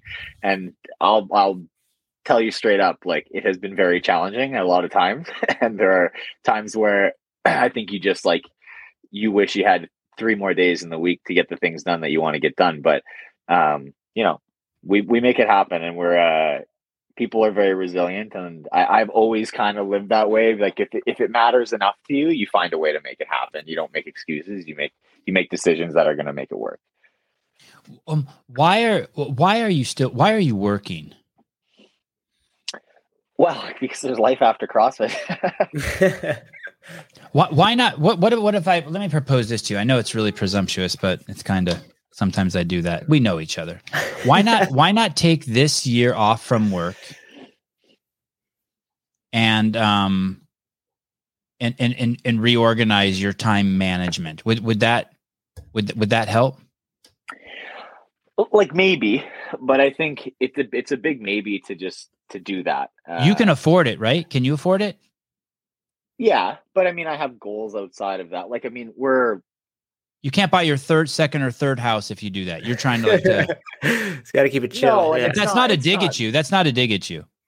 Yeah, and it's not that either. Like I think that the way I've always kind of worked best is when I can I can turn away from things from periods of time. I've always felt like, you know, kudos to people that go full-time athlete and, and make it work, but there are just as many people who go full-time and it doesn't work. And I think that there's mm-hmm. There's probably even more. There's probably even yeah. more who go full time. And, and, and we're really quick to point yep. at people who and say, well, if you did what they did, then you'd be successful. And and everybody's a little different. And I have for many many years been you know going to school and competing, working and competing. Like I've I've always kind of had a couple things going on at once. And I, I don't think it's by accident. Like you you learn how to manage time and you learn how to how to manage yourself. And I think there's to me it's always been a an advantage to have something else that you can do. So if a bad day happens in the gym or you have a bad competition, it, it isn't like all encompassing or like the, the walls are falling down because you've got other stuff to focus on and other things to to work on. And well, you know, that sucked, but got to go to work tomorrow. And there's other people with problems that I need to address. And I got my family at home and I need to try to do my best to be there for them. And having more things to do isn't necessarily a, you know, a, hampering your performance or it's not a detriment. Like if I had more time to train, I would waste more time. Um, you know, I think that you you just do I, I I'm I'm still training my like four or five hours in a day and doing some mobility and things like that. Like what else would I do? Like sleep four more hours in a day? Like I'm still getting all the sleep I need. It's just at a certain point it's we have enough time. Um and I think that uh, yeah, I don't know. It just so the answer is because you don't want to. The answer yeah, I don't, I don't I don't want to and I don't think it's gonna it's necessarily going to improve me. Uh, and it might for some people. That's for them to decide. But um, I, have seen the story enough times where people have a, a good year and then they make it to the games for the first time, then they go full time athlete and they don't qualify the next year. I, I just want you to know that this guy in the comments is the biggest dick who watches the show. I've never heard him say anything positive and he loves you. That's fucking incredible. Yeah, he's fucking incredible. Couple compliments in there from Jeff. Already. This guy spends an hour just ass pounding me every day, and, uh, and he loves Pat. Great, good, Jeff. That makes me realize that your soul hasn't completely rotten. That's awesome. yeah, but I think that those are just. I mean, you got to just try to figure out what works best for you. We're really quick to put like a box and say like you know a successful athlete does it this way or a successful person does things this way and it's just not that's just not how the world is. Everybody's a little different. We work a little different. We thrive in different environments. So the best thing you can do uh, as any uh, like a you know somebody working or going to school or training is figure out what works for you, trial and error, and then once you figure it out, don't turn your back on it. Because I think people will always try to sway you one way or another or tell you this works or that works, and they're not you. So figure out what works with your experience and then stick to it because you know you're the only person who can feel what what you feel and and you know have your experience. So um, there's a lot out there, but I don't know. I just I'm sorry. What like did you it- say? Did you just cry? No, Oh, this dude was damn, that's a big. trying to climb me. That's a how old? Hi. Hi. He's uh 16 months and a half ish. Um, so, so when you say do your own thing, that means you don't have one of those clocks um, with the light that turns on to let you know it's daytime, like Matt Fraser has. You didn't run out and buy one when he said he uses that. Oh, You no, know- I should have though. Do you know what I'm talking about? I always try to Oh, get things goodness. that whatever Matt says because I think he gets a kickback. So I like to support my friends. You're a good dude. What did What did you think about um, uh, Matt's uh, VersaClimber? Uh, I gotta it? admit, I had a good laugh about that. Hey, I mean, good for him. I think I think it's actually like pretty cool that he's willing to put himself into all kind of areas of the fitness space and you know put himself out there. He's not like too big to to say like, "Oh, this is lame" or whatever. Like putting putting his program out there for mass appeal is great. I mean, you're going to help a lot more people. So I think there are some critics who say like, "Oh, what a sellout," blah blah blah. I just think it's funny because those things, frankly, just look funny to operate. And Matt's quite a stout dude, and watching Yeah. him on the VersaClimber and with his little like Britney Spears mic on, I just was like, Oh, I the just mic. a I just So- had a laugh. Like I was just like, as a friend who was happy to take the piss out of Matt, I just had a laugh about it. I here here's here's my thought. Of all the machines that are out there, it's got to be probably one of the absolute worst. It was It's just the, brutal. Yeah, I've used yeah. them like once. It's just the setting that they put him in. You're right, with those lights behind him and the Yeah. earpiece and the way he was. Yeah. set. Yeah, yeah. you but just I- looked like it looked like a late night infomercial, right? Yeah. it's like, oh, this is great, right? So I just I had a laugh about the the the whole image. yeah. for sure. I've used those once. Oh, don't do that. I mean, that machine's And, not for uh, that machine's not for sellouts. Sellouts don't use VersaClimbers. Yeah, that's a hardcore yeah. machine. I, I did like a Tabata on it once or something, and it messed me up pretty good. So A Tabata. just like hammer it for twenty seconds. While you were listening to Nirvana. Yeah, Um, are you are you moving? I, I heard you're moving to Idaho. Is that true? to Idaho. Yeah. Uh, sure. I heard Yeah. you say in the podcast with Lauren Khalil, I'm trying to enjoy my freedom. You can't possibly thinking think you're going to do that in Canada. oh, so Idaho is the only place. It's the freest of the free. Yes, yes. Well, like it's that just- segue. Oh, ah, gotcha. thank oh, I didn't know that. Cool. thank you. I wasn't sure if I was going to use that joke. I had to feel I had to feel pat out a little bit. I can tell you one thing about Idaho. So they they like they, the corn state, isn't it? The second they uh, talk about Idaho and Canada, they just censor it. They just block it out. They don't want you to know about it. yeah, basically. How um on September 13th you did that interview with Lauren Khalil and you and you hadn't started um God, I hope that baby calls 911 and we watch you get thrown to the ground and handcuffed. something on speaker there, but I don't know what he was trying to do.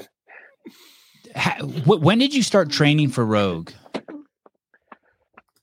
Uh, Be honest, Pat. Don't say you haven't yet or anything like that. No, I would have started doing something probably a month ago, month ish. I had a wedding at like end of September. So yeah, probably like late September. Um, before I started like really, but I was doing like some strength progressions and some things. I just wasn't doing like competition style prep or workouts. But um, yeah, I'd put like a reasonable month in. When you take the month off from the games, did you take a month off? Hey, uh, yeah, probably about what do we end in the uh, beginning of August? So yeah, probably a month and a half, month, no, two months. And, and when you when you say you took a month off, does that mean you really took it off? I probably took, Hi, mom. I probably took uh, a good two to three of like off, off, probably two off, off, and then did like worked out in my garage gym, like getting on a bike erg for like 30 minutes and then that's it for like a week. Mostly doing like rehab stuff and mobility, rehab, whatever, like that kind of just low impact stuff. And then I think probably after a month, I was back to doing like basic stuff of limited strength progressions and like a, a conditioning piece of some kind. I actually remember like the first real workout I had to do because it was just like it was such an affront. I just I couldn't. I felt so uh just uh I don't know taken advantage of. It was brutal. I wasn't ready for it. Um, what could could you tilt your camera? Your eyes are almost cut off. I Sorry, like this- you have a be- people really like your face. There it is. Kind of say so. Um, what what wanes? What where where do you see the um loss of fitness when you take a month off? Where where do you see it the most? Is, is there anywhere where it's just obvious? You're like, oh Ooh. shit. Interesting question. Um, I think if you if you're like coming back too early, you just don't want to do it. Like your just will to do anything So the mental there. piece, it's not even physical. Yeah. Okay. It's just like you get fed up quickly. Like you could be doing a emom and just like a few minutes in, you're like, ah, forget it. Or you just a couple intervals in, you're like, nah, I don't know, no. And, And do uh, you so actually that- tap? Do you actually stop? No, I never have, but I can I can feel it. Like you Right. can feel where you're like, this isn't that hard, and it's feeling hard because I'm like I'm not into it, Okay. and I'm like thinking about thirty other things I want to be doing right now, and like I'd rather be sticking needles in my eyes. Like this is just not where I want to be. so you can like, yeah, if you're checked out mentally, it's it makes it hard. Um, weights feel heavy for sure. Um, it depends how you start. Like if you come in and just try to blast yourself into like a Fran type workout, like it's gonna suck. But we did a lot of just like lower intensity engine building for a period, so it's like a bit more palatable. And then the first time you start doing some like four or five minute workouts, it really kicks your teeth back into the back of your head. But uh, yeah, I think that just things feel a little heavier. You just feel a little slower. Your joints are a little less loose. You're like you're creaking into positions, and you just, you know, you're not quite there yet. Or maybe that's just my age, Sean. is, is are you chomping at the bit to get back out on the field is there part of you that loves that part and you're like uh, like i can't wait to be back out there Yeah, I think it's funny. Like you're still, I still am nervous about it. So I think that that means something good. Um, so I, it's exciting still, uh, which is nice. It hasn't lost its allure. So I, I think that there's, I still am into it, uh, obviously, and yeah, just like all of it, the like the sights and smells and the like being on the turf and things like that is just fun. Like I caught myself the other day. What were we in? Uh, we had like a new mat or a new piece of equipment that came into the gym, and you know the smell of just new equipment, and that's what that's called off gas that's called off like. gassing yeah Like a lot, a lot of competition floors smell like that fresh rubber because it's all the fresh stuff gets laid. So like Yeah. just like that smell, you're like you just like feel it, like your heart rate kind of jump, and I'm like, oh shit, that was that was sweet. Like that was a little hit of just like what a competition's like, uh, and it gets you excited. So those sorts of things, you know, you get like it's, I still really like that, but you know, I have my days where I'm at, you know, day five of the week of training before my rest days, and uh, you're on your like tenth set of intervals for the week, and you're like, boy, boy, oh boy, I could be having a weekend. are you are you training alone pat Yes. Yeah. I don't know. It's getting harder, I will I'll say. Um I've never really minded it, but it's getting it's getting harder some days. I feel like I rush through things sometimes to try to get home and uh we're juggling the baby a lot of days and I'm trying to get have to make some time so my wife can get to work and things like that. So sometimes it gets it feels a little rushed and I think it would be a little nicer to have somebody there with you, but um you know, it is what it is. It's the realities. I chose to live on an island, so that's my He's not fault. completely alone. He's still he's got his cameraman there making that sick content for him. that's true There is now there and is a lot of sick Every- content every i saw few yeah weeks. But we had a few like younger people who are starting to get competitive kind of around our gym too. So I try to I try to trick them into coming into workouts every now and then. I got one of the young guys the other day pretty good. It was nice.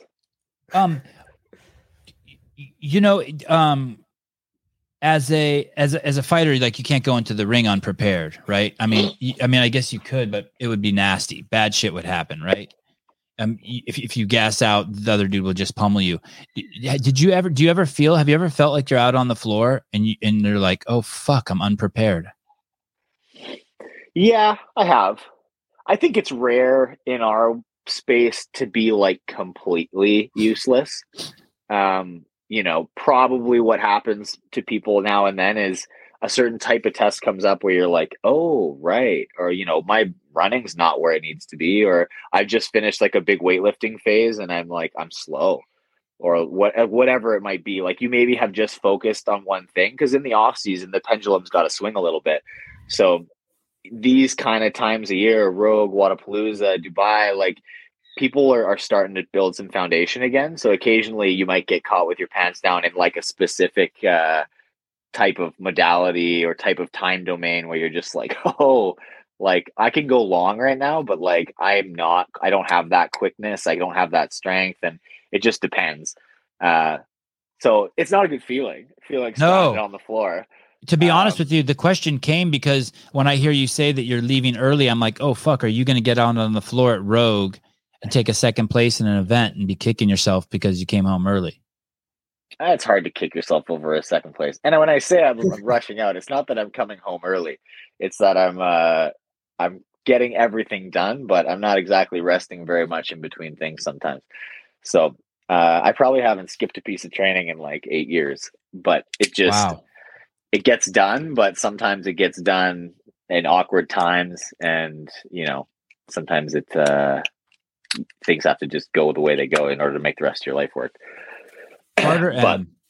Pat is by far my favorite athlete. So well spoken and intelligente. I learn something new every time he talks. Intelligente. Can Pat just win Rogue to shut up all his doubters? I can't have that many doubters, do I? Yeah, shut up. What are you talking about, Jesse? Sure. I mean, look, I'm gonna try. But It's it's gonna be a fun year at Rogue. I think, though. Uh, again, it's a bit weird because you never know where people are at. Like I know last year, I was a bit surprised with certain athletes there, just based on you know how people are treating their off season. Uh, and it is what it is. But Rogue's one that because they're paying our travel and it's kind of guaranteed uh, income regardless. Even if you're at like 85% of what you're you think you should be, like yeah, you can go. Maybe you win an event, you get paid out. Like it's a it's a really good exposure event, a really good money event, and it's just like it's fun. Uh, so it'll be interesting to see what what people are working with this time of year, but uh, there's a good crew, and it's fun to have like guys like Roman in now, uh, and like able to come do events like that. I think he'll be awesome. Like see what Ricky does at an event like Rogue. I think it's just going to be cool. Like it's fun to see uh, see how guys do in, in that style of competition where it's not it's a bit shorter. There's just like there's going to be strongman stuff. It's very specific in what it tests, and it's not it's not necessarily saying oh we're going to find the fittest person. It's just like this is the Rogue Invitational. It's an invitational. Show up, show us what you got, and then go home. And it's so it's a fun one. Jr. Will will Pat uh, win an event at, at Rogue? And Yeah. what will that event? What will and what will that event look like? Uh, historically, does really, really good with any type of rope climb. But you know, in years past, we've seen a lot of weighted rope climbs. There was a ruck last year um, that they were doing them with. I think it was with that like over under the log event and stuff like that. Usually, any kind of chipper. I mean, I know Brent usually gets a lot of love with chippers, but I would say Pat's just as good or better historically at any kind of a chipper workout. I think it's a really good conversation, though, from a programming standpoint starting to talk about these off-season events you know a lot of people are getting into this conversation now of what should the goal of these off-season events be and what should their responsibility be to like showing who the fittest person is and it, that's just not the case right now. It's you have the crossfit games and they're making the claim that it's the fittest person on earth. Every event is not that and it's almost impossible to test for that in six to eight tests so yeah, sometimes it works out where the fittest person on earth from the games wins Rogue or wins Wodapalooza or wins Dubai. But just because Pat goes to Rogue and beats Justin or uh, anyone else, that doesn't mean that the test was flawed and it doesn't mean it wasn't good. It was just what it was. I think it's okay for people to come out or not come out and say things like, hey, this is just what we think is entertaining. And these are just a collection of workouts that we think are really good workouts. That's it. And whoever performs the best is going to win. Same at Wodapalooza, same at Dubai. It's no different than a golf course that you know if you're long on the tee, you're going to do better. And the number one player in the world isn't long on the tee. They're probably not going to win that at that event. It's no different. So I think I hope that some different blood wins some of these big majors off season so that that talk from a programming standpoint can really come to fruition and come to the forefront of what the sport is and what it isn't. So not only do you think it's okay, you like it. For sure.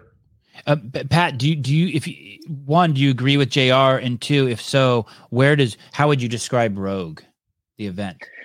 Um, I actually do agree with Jr. I think we've been a bit trained because historically, the big competitions, you know, from my era, say like the regional era, that kind of, um, even the sanctionals, all those things were they were meant to filter you through to the games. So they were meant to be a well rounded test.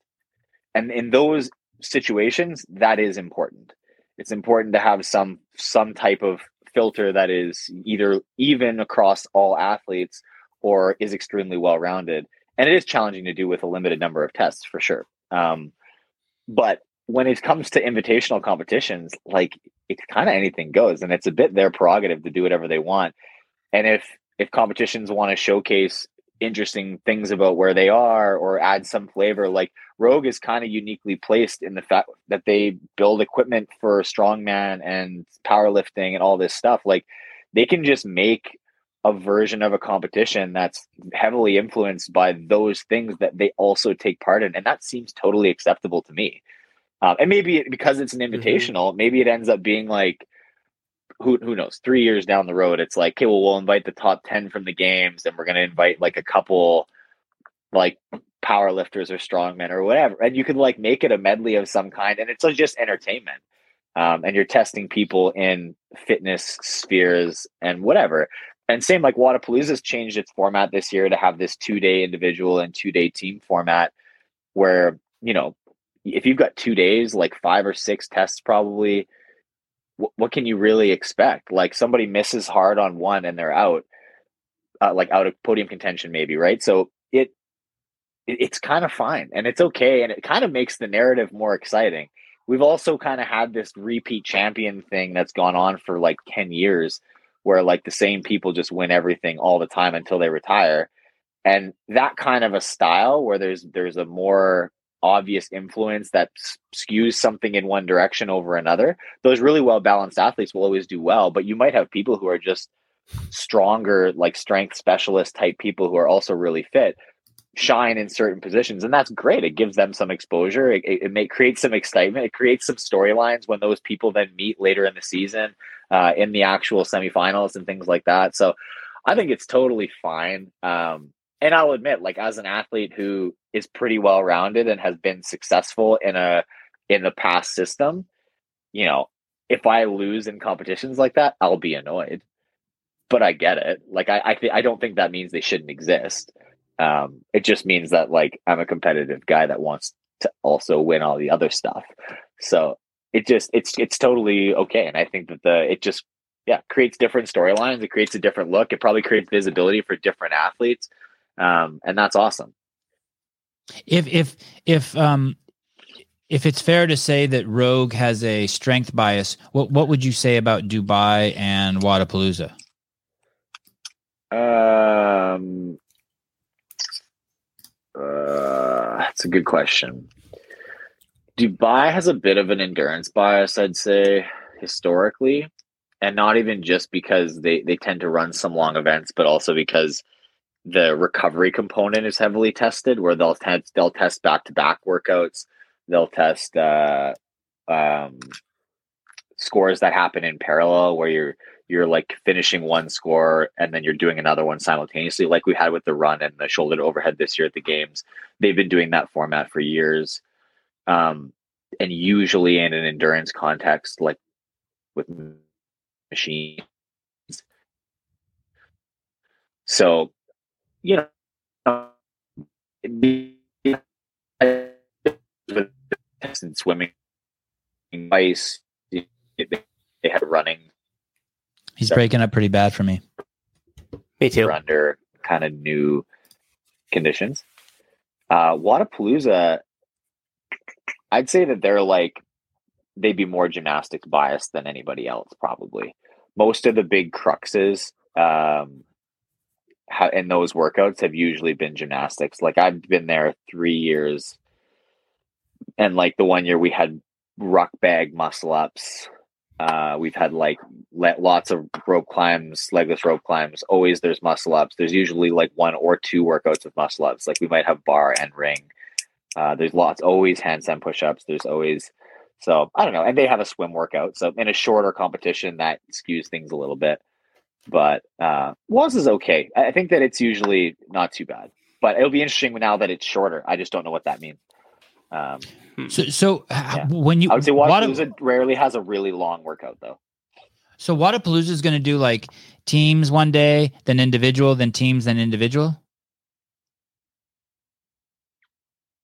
No, I think it's gonna be two and two. So they'll do like two days back to back of one, and then two days back to back of the other. Wow, that's awesome. If you're a team competitor, you got to love that because you'll get a lot more attention that way. Well, I think it also maybe I think incentivizes works people well. from doing both. Uh, Say that again, yeah, JR. exactly, Jr. I think that It, it it might entice some big names to do both. Oh shit! Wow. Are you going to Yeah, Wodapalooza? that that's Are you going to what's Wodapalooza, cool. Patrick? yeah, I will. And you'll will you go to Dubai? Uh, no, I'm not going to do Dubai. And and So how I've do you decide? Rogue and then Wodapalooza. How do you decide that? Uh, partly because I didn't want to do the Dubai qualifier, uh, and they were only going through qualifications this year. They weren't sending any invites, um, which is new this year. But yeah, I was just training for Rogue, and I didn't, I couldn't have been bothered to do the qualifier, so I just didn't. It, and it, it's a lot of travel, and if I'm gonna leave and go all the way there, like, do we plan that trip, and do I bring the baby and my wife, or you know, does she just stay home with the baby, and then am I rushing all the way to Dubai and back to anyway? It's a long trip. I've done it once. Uh, I would maybe do it again another time if she could come and we'd make a holiday out of it. But yeah, I'm like not. I've got enough stuff on my plate. It, didn't seem super important. Where where are you in your career? Twilight. You, you, what, and what and what does that mean? How how Twilight? Well, I don't know how Twilight, but I would say the sun isn't rising. It's probably starting to set. You know, Where's my pat? I'm, I'm, I'm past. I'm past noon. I'm past high noon. You know. Get your get your uh, Patrick Vellner uh, Canada card at Wad Zombie. Yeah, do it. Um. Oh, Pat, how good are, are you? TYR athlete? Uh, yeah, How how is that is that toe box wide? it's wider than most of the other shoes. I think I've actually never worn the Nike shoe, but from what I hear, it's pretty narrow. And uh, the Gradual decline. gradual, see, gradual. Um, but yeah, the lifter is definitely really wide. The normal shoes wider than some shoes, but I don't think it's like crazy, crazy wide. Um, Is it as wide as the Nano? maybe a little bit wider, but No shit. not like crazy. I would say just like maybe the the lifter for sure is wider, um, but the the training shoe probably comparable to the Nano. Okay. I love the na- I love the Nano, especially the Nano too. I can't. The, I, I I the Metcons. I don't. I can only get like four. I can't even put them on. My toes won't even go down there. Oh yeah, I've never I've never worn the Nikes, so I don't know. They're they're like this narrow. Oh, okay, so you are. Wow, you weren't lying. You like being with them? Do you like sponsors? Do you like dealing with all that? O'Keefe's your manager, right? Yeah, O'Keefe and Daniel Robbins works with uh, Matt as well. Um, they've been TYR's been great actually. They've been really really nice. Do I like dealing with sponsors? Is Yeah. uh, I mean, sometimes it's more work than others, and it just depends how busy you are. Like, and occasionally you're, you know, when you're looking down the barrel of a competition and you're trying to, it, it's it's always a complicated uh, relationship because that's when you're really visible. That's when you're most marketable, but it's also when you're trying to perform and uh, you know the whole reason that you're marketable and they want you to be visible is because you perform well so there's like this dance that nobody wants to really get in your way too much because they want you to be as good as you can be but at the same time they all want you to show up at the booth or do whatever you can or post for this or that right so it, it, as i Meet and greet. in general i've i've tried uh, for years to be like you know be organized on that front. If I know I have a competition coming up at the end of the month, you try to talk to everybody and be like, "Hey, what can we do leading up to this to service this relationship?" And then try to block it out like a, a couple weeks ahead, just to be like, "I know what I need to do, and it's kind of preordained, and I can post it, and I know what's going on." But you don't need to put any extra thought into it at that point because it's just like that, like doing a TikTok extra stress. dance. Yeah, don't want. yeah. Yeah, like I don't need to be Doing in a between events trying to like figure out what I'm going to post for this or that. Like it should be generally during competition, it's pretty free. Uh, but leading up to or following, sometimes you got to do a little bit of stuff. Uh, but yeah, So nobody it's- I manages your Instagram or anything. Nobody manages that during competition for you at all. no, not really. That's all I still you. Okay. Yeah. Do you know any athletes who? Do you know any athletes who have their Instagram accounts managed? I know some do. I couldn't tell you who, like offhand. Interesting. Uh, I, I don't have a problem with that. What, what I mean, by the way, whatever whatever You're, makes just, you're it. just curious who's actually answering your DM. Well, it, it's it's just kind of like what whatever whatever so you can get the job done. I do remember Rich in the early days when he first signed with Reebok that there was like the first request I think or something you know they want him to go to like 20 places in one year and he's like in, in, in fucking possible you know or whatever they had asked him to do it was going to be impossible to fulfill those obligations and then compete at the CrossFit Games. Yeah, you got to be careful because every, everybody wants some of your time, and and everybody only wants a little bit of it. And the more kind of partners stack up, you realize really quickly you've got no free weekends for like the rest of your life. So you got to be a little careful about it and try to manage it as well as you can. But at the same time, like you want to, yeah, you want to, like, I want to be an, a value add to anybody who's trying to partner with me. Like, I don't Right. want a free ride. I'm trying to, Mhm. um, you know, I'm trying to do stuff with them and, and perform as well as I can for myself. Um, but it's all like, yeah, it's just you got to be a little careful, and I think you have to draw boundaries, and that's a big thing when you're starting those partnerships or you're negotiating. Is like, where's the limit? And it was the same when I was in school. It was like, hey, if I'm in exams, don't ask. I'll let you know when those periods are, and just like don't talk to me. And then you know this period, that period throughout the year, like these are blackout periods, and just like the answer is no, so don't ask. Um, and then that's fine. And most people are, are will respect that as long as you you're upfront about it. Um, Well, you told us you were blacked out uh, not- during this period, and we didn't respect it. We still kept bugging you to come on the podcast. We saw on the calendar, like, fuck that. Bug 'em. Just push through it. Just push through it. No, I'm not not blacked out till Monday. Um, Pat, um, in that interview uh, with Lauren, you said that um, you underperformed at the games and that you made some mistakes. Um, it- I, I really like the way you said that. Like you weren't giving any of the power away. Like it's all you. Like I can fix it. It was my fault. It's all me. Like there was no finger pointing, which I was pretty impressed. Um, what was your biggest mistake? Was there anything that you that you think about to this day? No, the, oh, Patty, you other really thing- are a salty veteran now. That's it. That's the that was the one last comment that pushed you over the edge. Damn. other So much for gradual. Trying, trying to like make excuses or whatever is like you can't. I it can't take away from anything that the other athletes did, right? Like the if I start lining up excuses, everybody's got a reason why they could have been a little better here or there, and um, it, that's just like a slippery slope. And the people who who outperformed me, they just straight up outperformed me. It was they were great that weekend, right? Um, and I fell short in a few places, but I don't know. If I had to point at one thing that really made things difficult, uh, I had big heat issues on that capital workout, and it Mm. it messed me up pretty good for about a day and a half. And uh, so I had a few that sort of day and a half that event, and the next the rest of that day and half the next day is a bit uh, a bit blurry, where things Oh, were not shit. exactly going Wow. well. Um, so it was like, and you know, you do what you can, and you stay you s- try to just like keep it between the lines but there was a couple events where i just like the one right after the capital we had a very short turnaround and it was the ring muscle up workout that i probably should have done very well at and i i was like a corpse i was just like i need to just put it on the fairway and get off the field and then start to like rebuild for because we had a, a longer break after that and those are just like things like i just pushed too hard. I hadn't been doing enough uh like longer distance running clearly.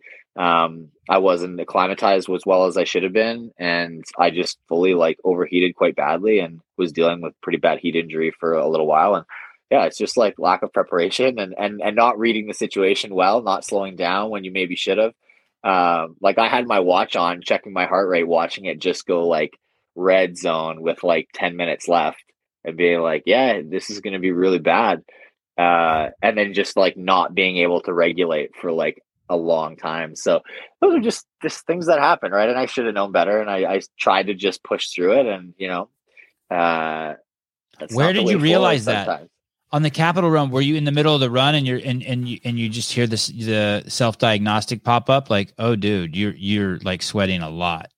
I was probably when we were running by the water and we hadn't quite turned to cross the street and like start running like in the city. Um I remember like looking at my heart rate on my watch and I only wore my watch to keep a, a rough eye on my my running pace. But it had the heart rate going and then I was looking at it and it was just like too high for how much we had to go. I was at like one like 178 or something like that and I was like, huh, like you probably have like a mile left to run plus then the strongman stuff at the end. And I was like, yeah, well, this sucks. And then the last bunch of the run was a bit uphill. So as I finished the run, yeah. I, at that point, I remember just being like, you should slow down. And then saying, nah, you can't afford to slow down. But when you get to the sandbags, like the farmers carry, just break it up into small chunks. And because you're like you're moving slower, your your heart rate will come down. And same with the sandbag because you're walking slower, your heart rate's going to come down.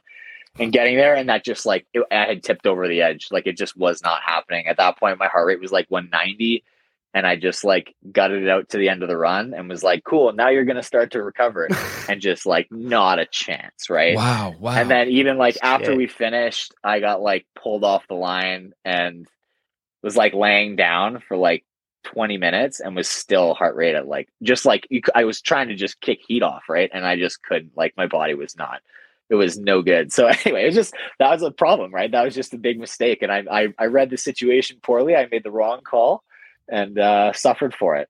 So and then it took me yeah, it took me a little while. At by the end of Saturday, I was feeling okay. Like that that sandbag clean event, I was probably kind of mostly back for that. Oh no, I was not doing that was the same night that was a bit weird. I was a bit weak probably there, but the after the swim on the wall ball workout, I was starting to feel like I was okay again. Has that ever happened general, to you before? Have you ever experienced that before?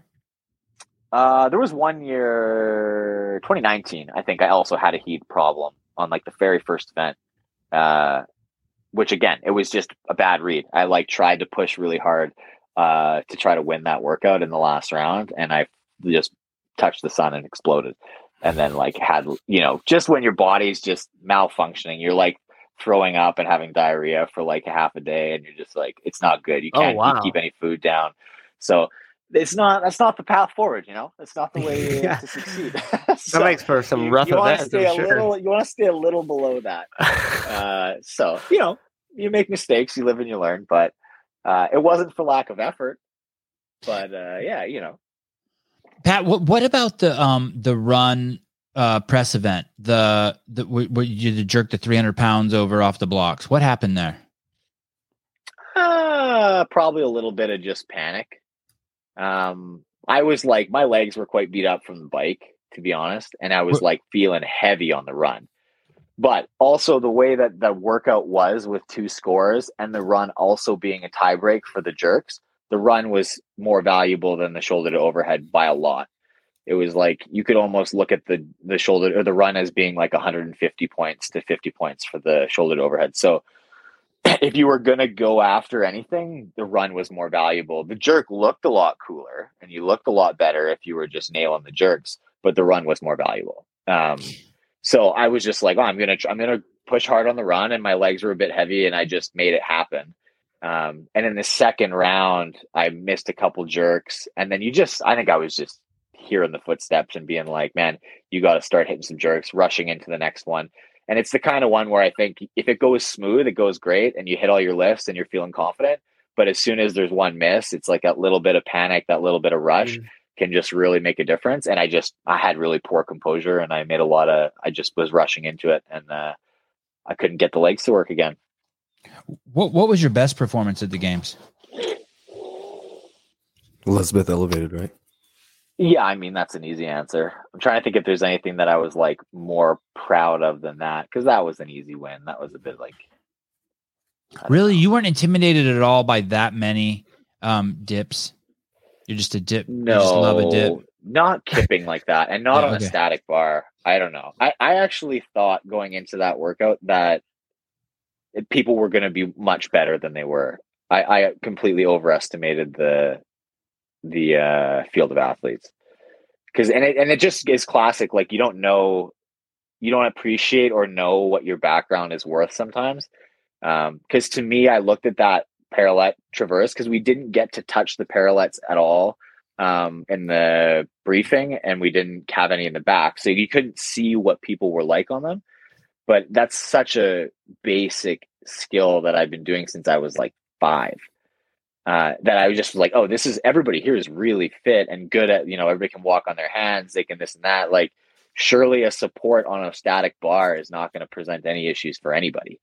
Um, so I am pictured that the people who are really strong pressers or endurant pressers were just going to like not hesitate and be super great on that. But the coordination was just more valuable than I realized. And after watching a couple heats, I was like, oh, people are are not as as good on this as I as I thought they might be.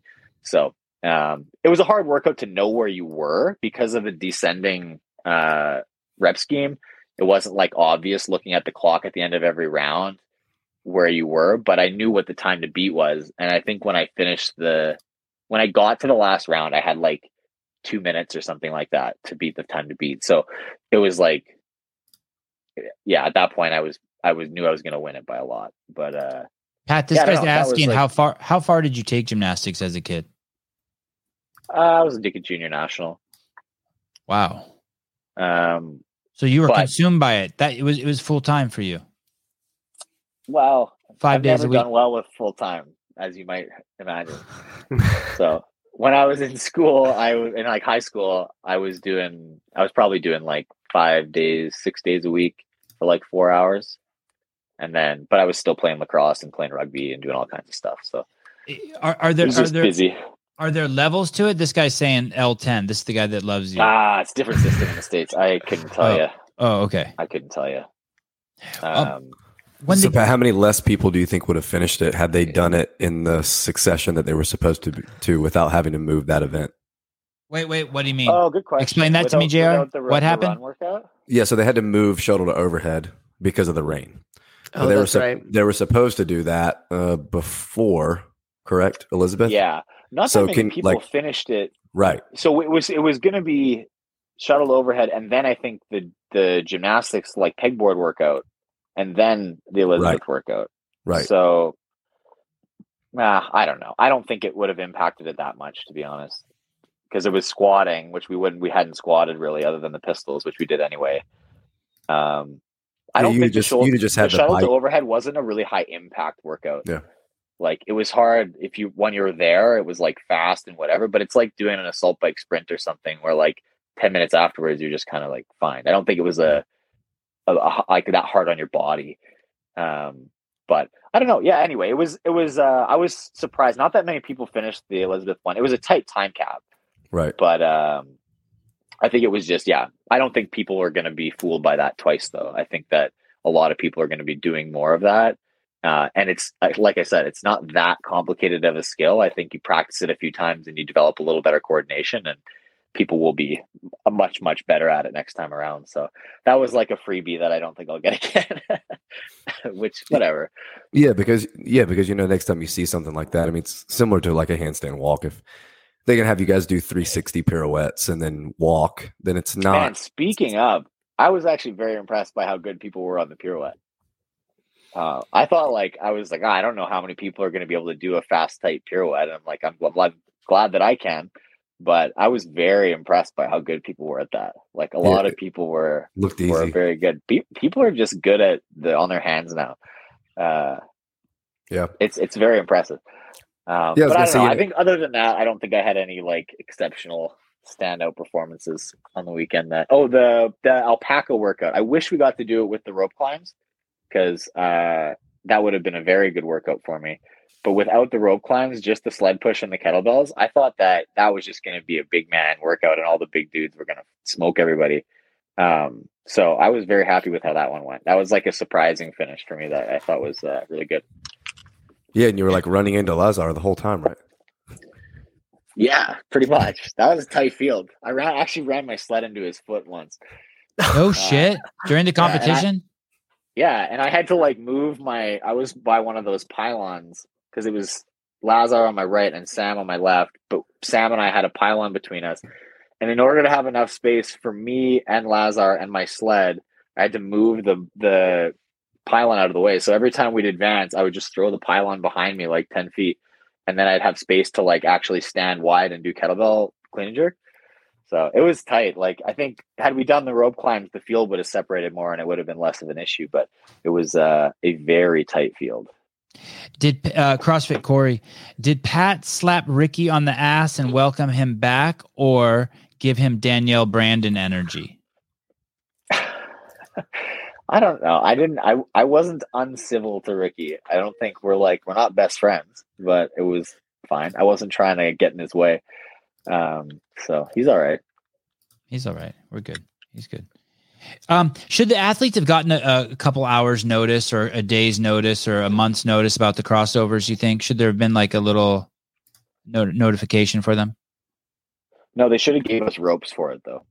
Ah, explain that to me.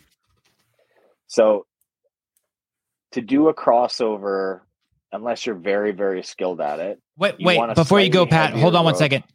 Sorry, hold on. So, are you saying that everyone came out there with their own rope at the CrossFit Games? Do people bring their own ropes? Yeah. Okay.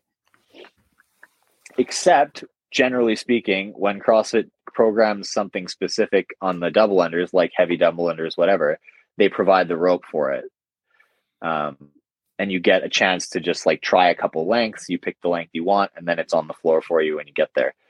Um, for a crossover, you want probably for like less experienced jumpers, you want a slightly longer, slightly heavier rope because you can feel it more for the crossover.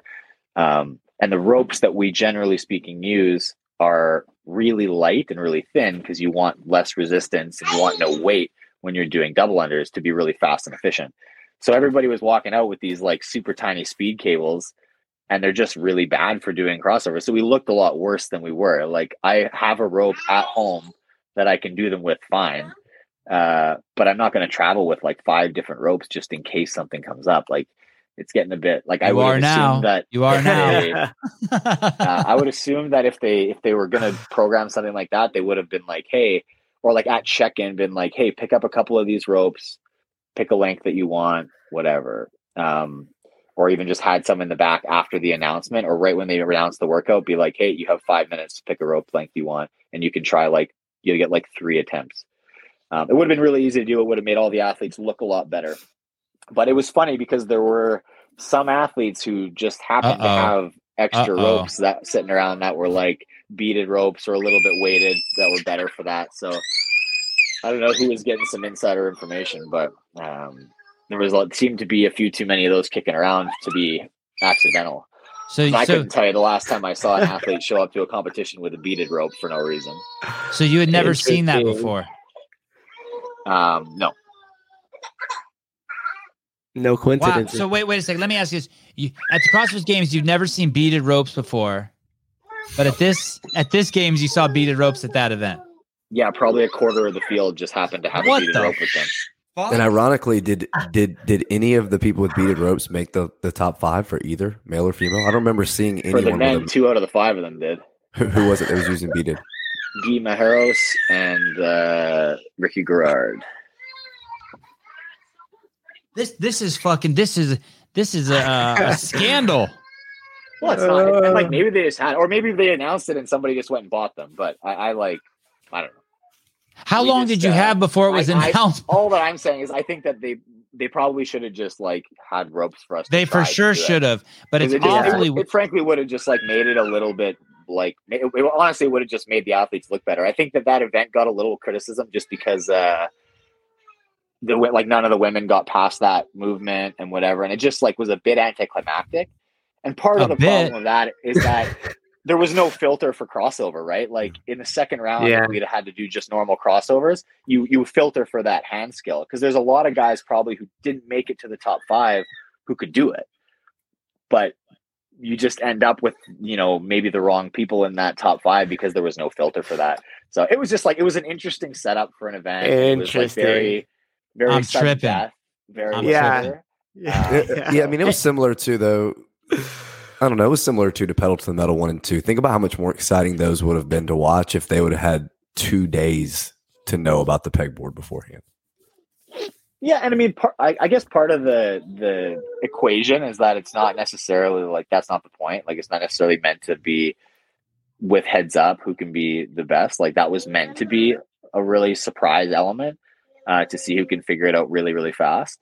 Uh, but yeah, anyway, it was just I think that that that was probably the heaviest criticism that that event got is that the last heat just like wasn't as successful as they were hoping for. I think they had two out of ten people finish, but uh, you know, God, dude, and Nick Matthews saved the day. A little better than that. Yeah, Yeah, Nick and, and Nick didn't, and Nick did. Nick had a normal rope, right? Like he just crushed it, like no problem. So, but he had that there was- special shirt. Yeah, that's right. it's dynamic, aerodynamic. I, I got to ask you a couple more questions about this. How long before how the event was announced, and then how long before after it was announced did you guys go live? Did you guys get perform the duties?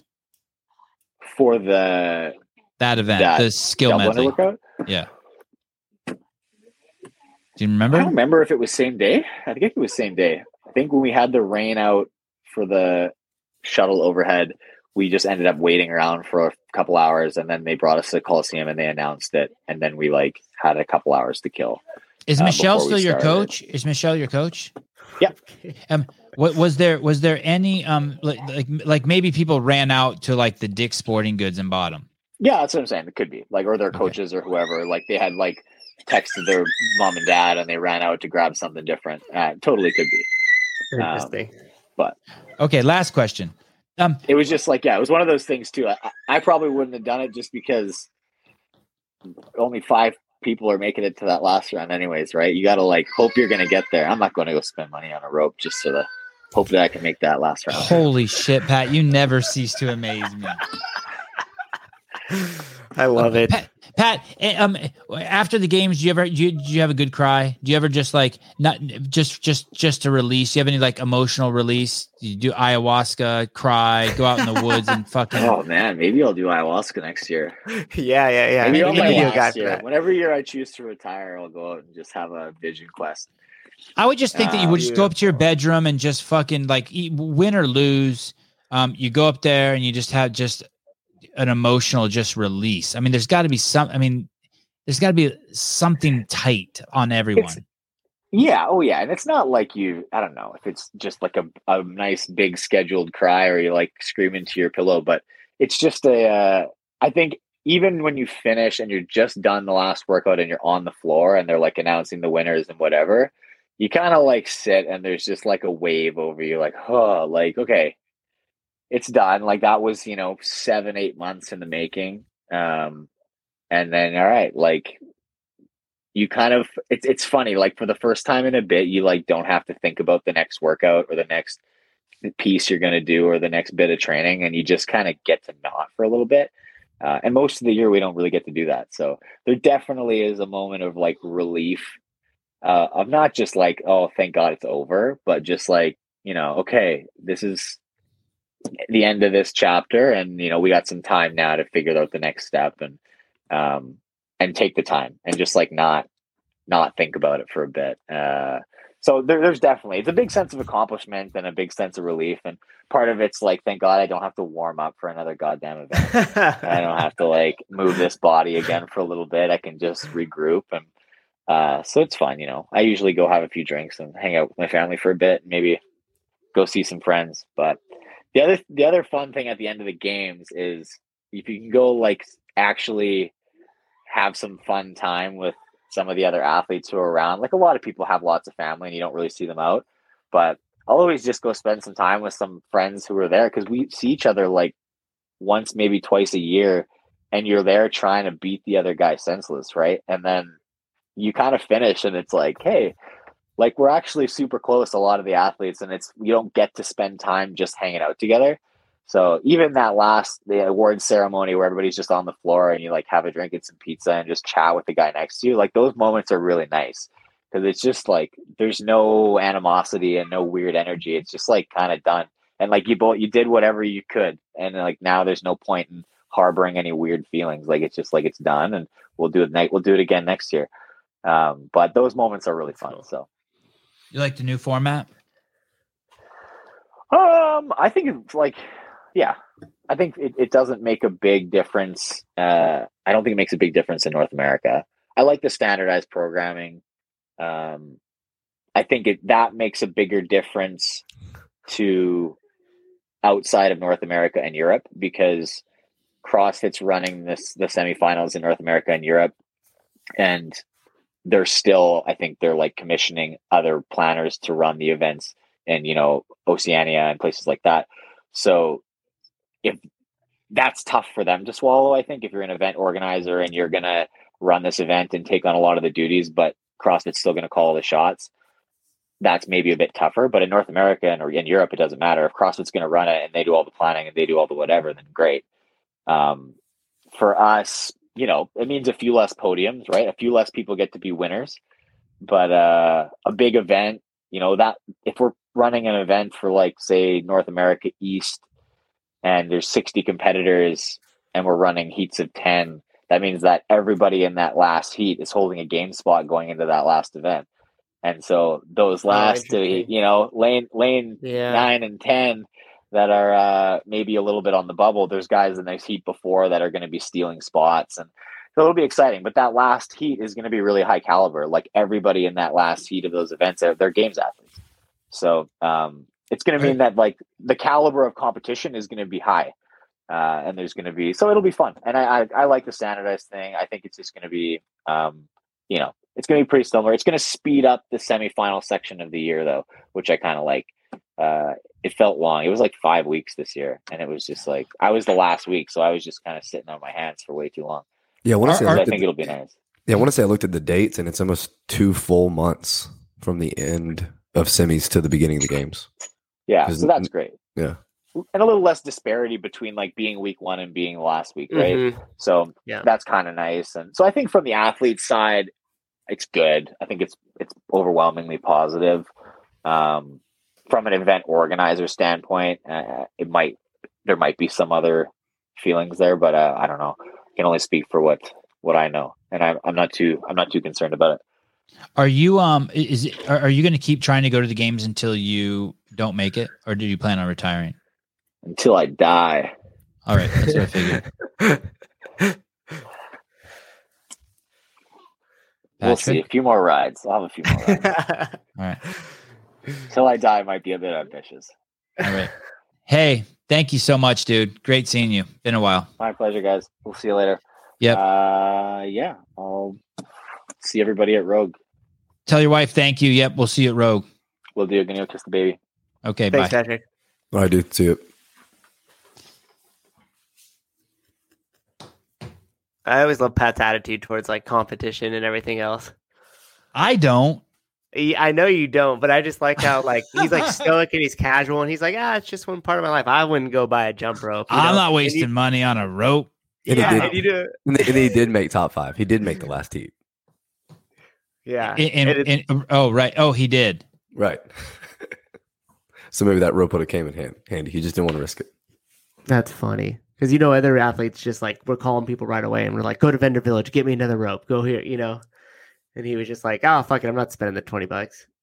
It seems like it would be really hard to do crossovers with one of those uh, like cable ropes mm-hmm. or one of those ones.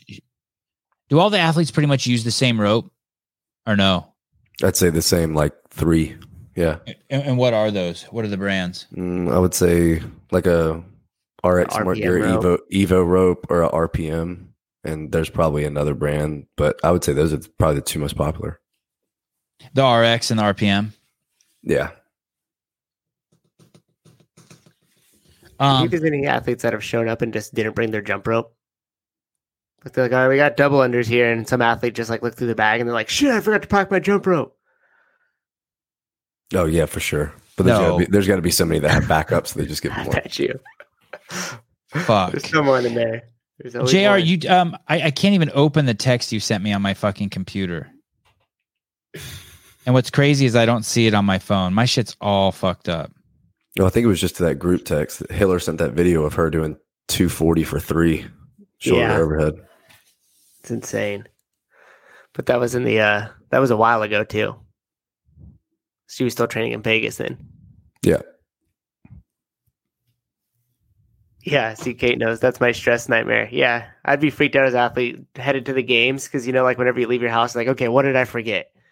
And it's like such a big weekend. Do, do you remember that year that chick took a picture of all the shit she was bringing to the games on her bed, and there was a dildo in there? You remember that? yes. That was crazy. and then she did, and then someone pointed it out, and she deleted it. Like she just Oh had it. no! Yeah, yeah. She should just let it play like it was a joke. Like, don't delete it. Now we know it was an accident. I wish I could remember who that was. Oh, it's like Emily Abbott. No, I don't think it was. Uh, Jr. Don't we have? Do, do you, you and Taylor and I have a show uh to discuss the rogue programming? Yeah, next Wednesday. Mm-hmm. That's the twenty sixth. Yeah, and hopefully they'll all hopefully they'll all be out by then. We'll get to really get into them. And and and okay, yeah. God, I hope so. God, I hope so. I guess if not, would you'll just you you'll just hack Bill Henniger's email and just tell us like the same way you hacked Adrian. Yeah, we'll Yeah. just do reckless speculation. Can can we go over to Bill Henniger's um uh Instagram account real quick? Let's just see Yep. what's going on over there, and then let's check out KD's, and then let's check out the Rogue Invitational just to see if there's anything. Have Have you been checking them out? Are you staying on top of all that, Jer? Yeah, I look every day. It's crazy. You're a good dude. All right, here's Bill. Uh oh wow. The Okay. Ro- the Roga coaster. Okay. So that's the thing that they saw uh, building. That I don't think that incline does it justice. You think that that's the same angle? That's that ratio of steepness is uh, to scale. No, I think the the cart is a lot smaller than the actual frame. Right. Thank you, Jr. You're welcome. I mean the incline, and that dude won't be in there either. Okay, let's go over to Caity's and see what's going on over there. Okay. You guys already. Oh, here's that incline. Just to give context on what you were saying, so on. Yeah, that's probably close. Yeah, that's Yeah, you- pretty damn steep. But you were correct, JR. That platform's a lot smaller. Who knows? There's time. There's time to put a big old box on there. JL, JR's tired. It's past his bedtime. See Hill. Uh, we'll cru- cru- cruise over to Caity's real quick. Take a peek. You guys are making me feel too much pressure as I'm spelling the name wrong. Because hers is Not to scale. You think it's you think the, the the it's steeper in real life, Patrick? Hang tight, JR. We're almost done. You can make it. I'm trying to get make the correct spelling for her uh, Instagram handle here. Jeez Louise. Hey, hey, hey, hey, C-A-I-T. hey. Yeah, I got, got E- it. Yeah, don't you do that to me. Don't you do that. To me. Don't you do that. My palms are all sweaty. My heart rate's at 180. Okay, I don't. I don't need it. I don't need it. Oh, uh, Magnus is saying it's just for the strongmen. I don't believe you.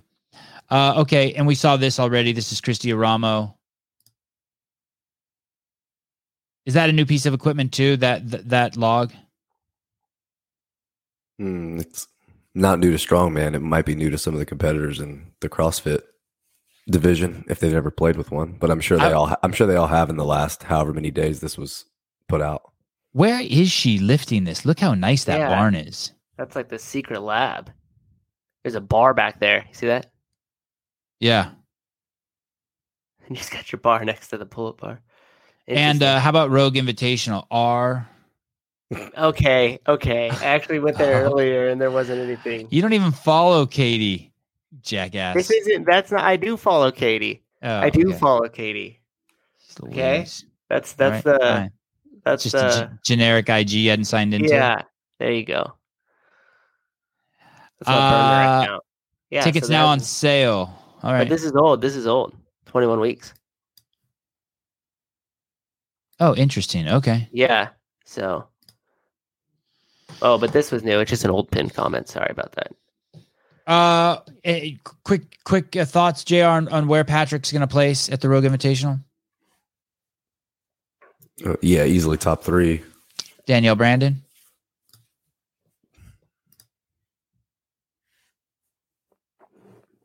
I think top five.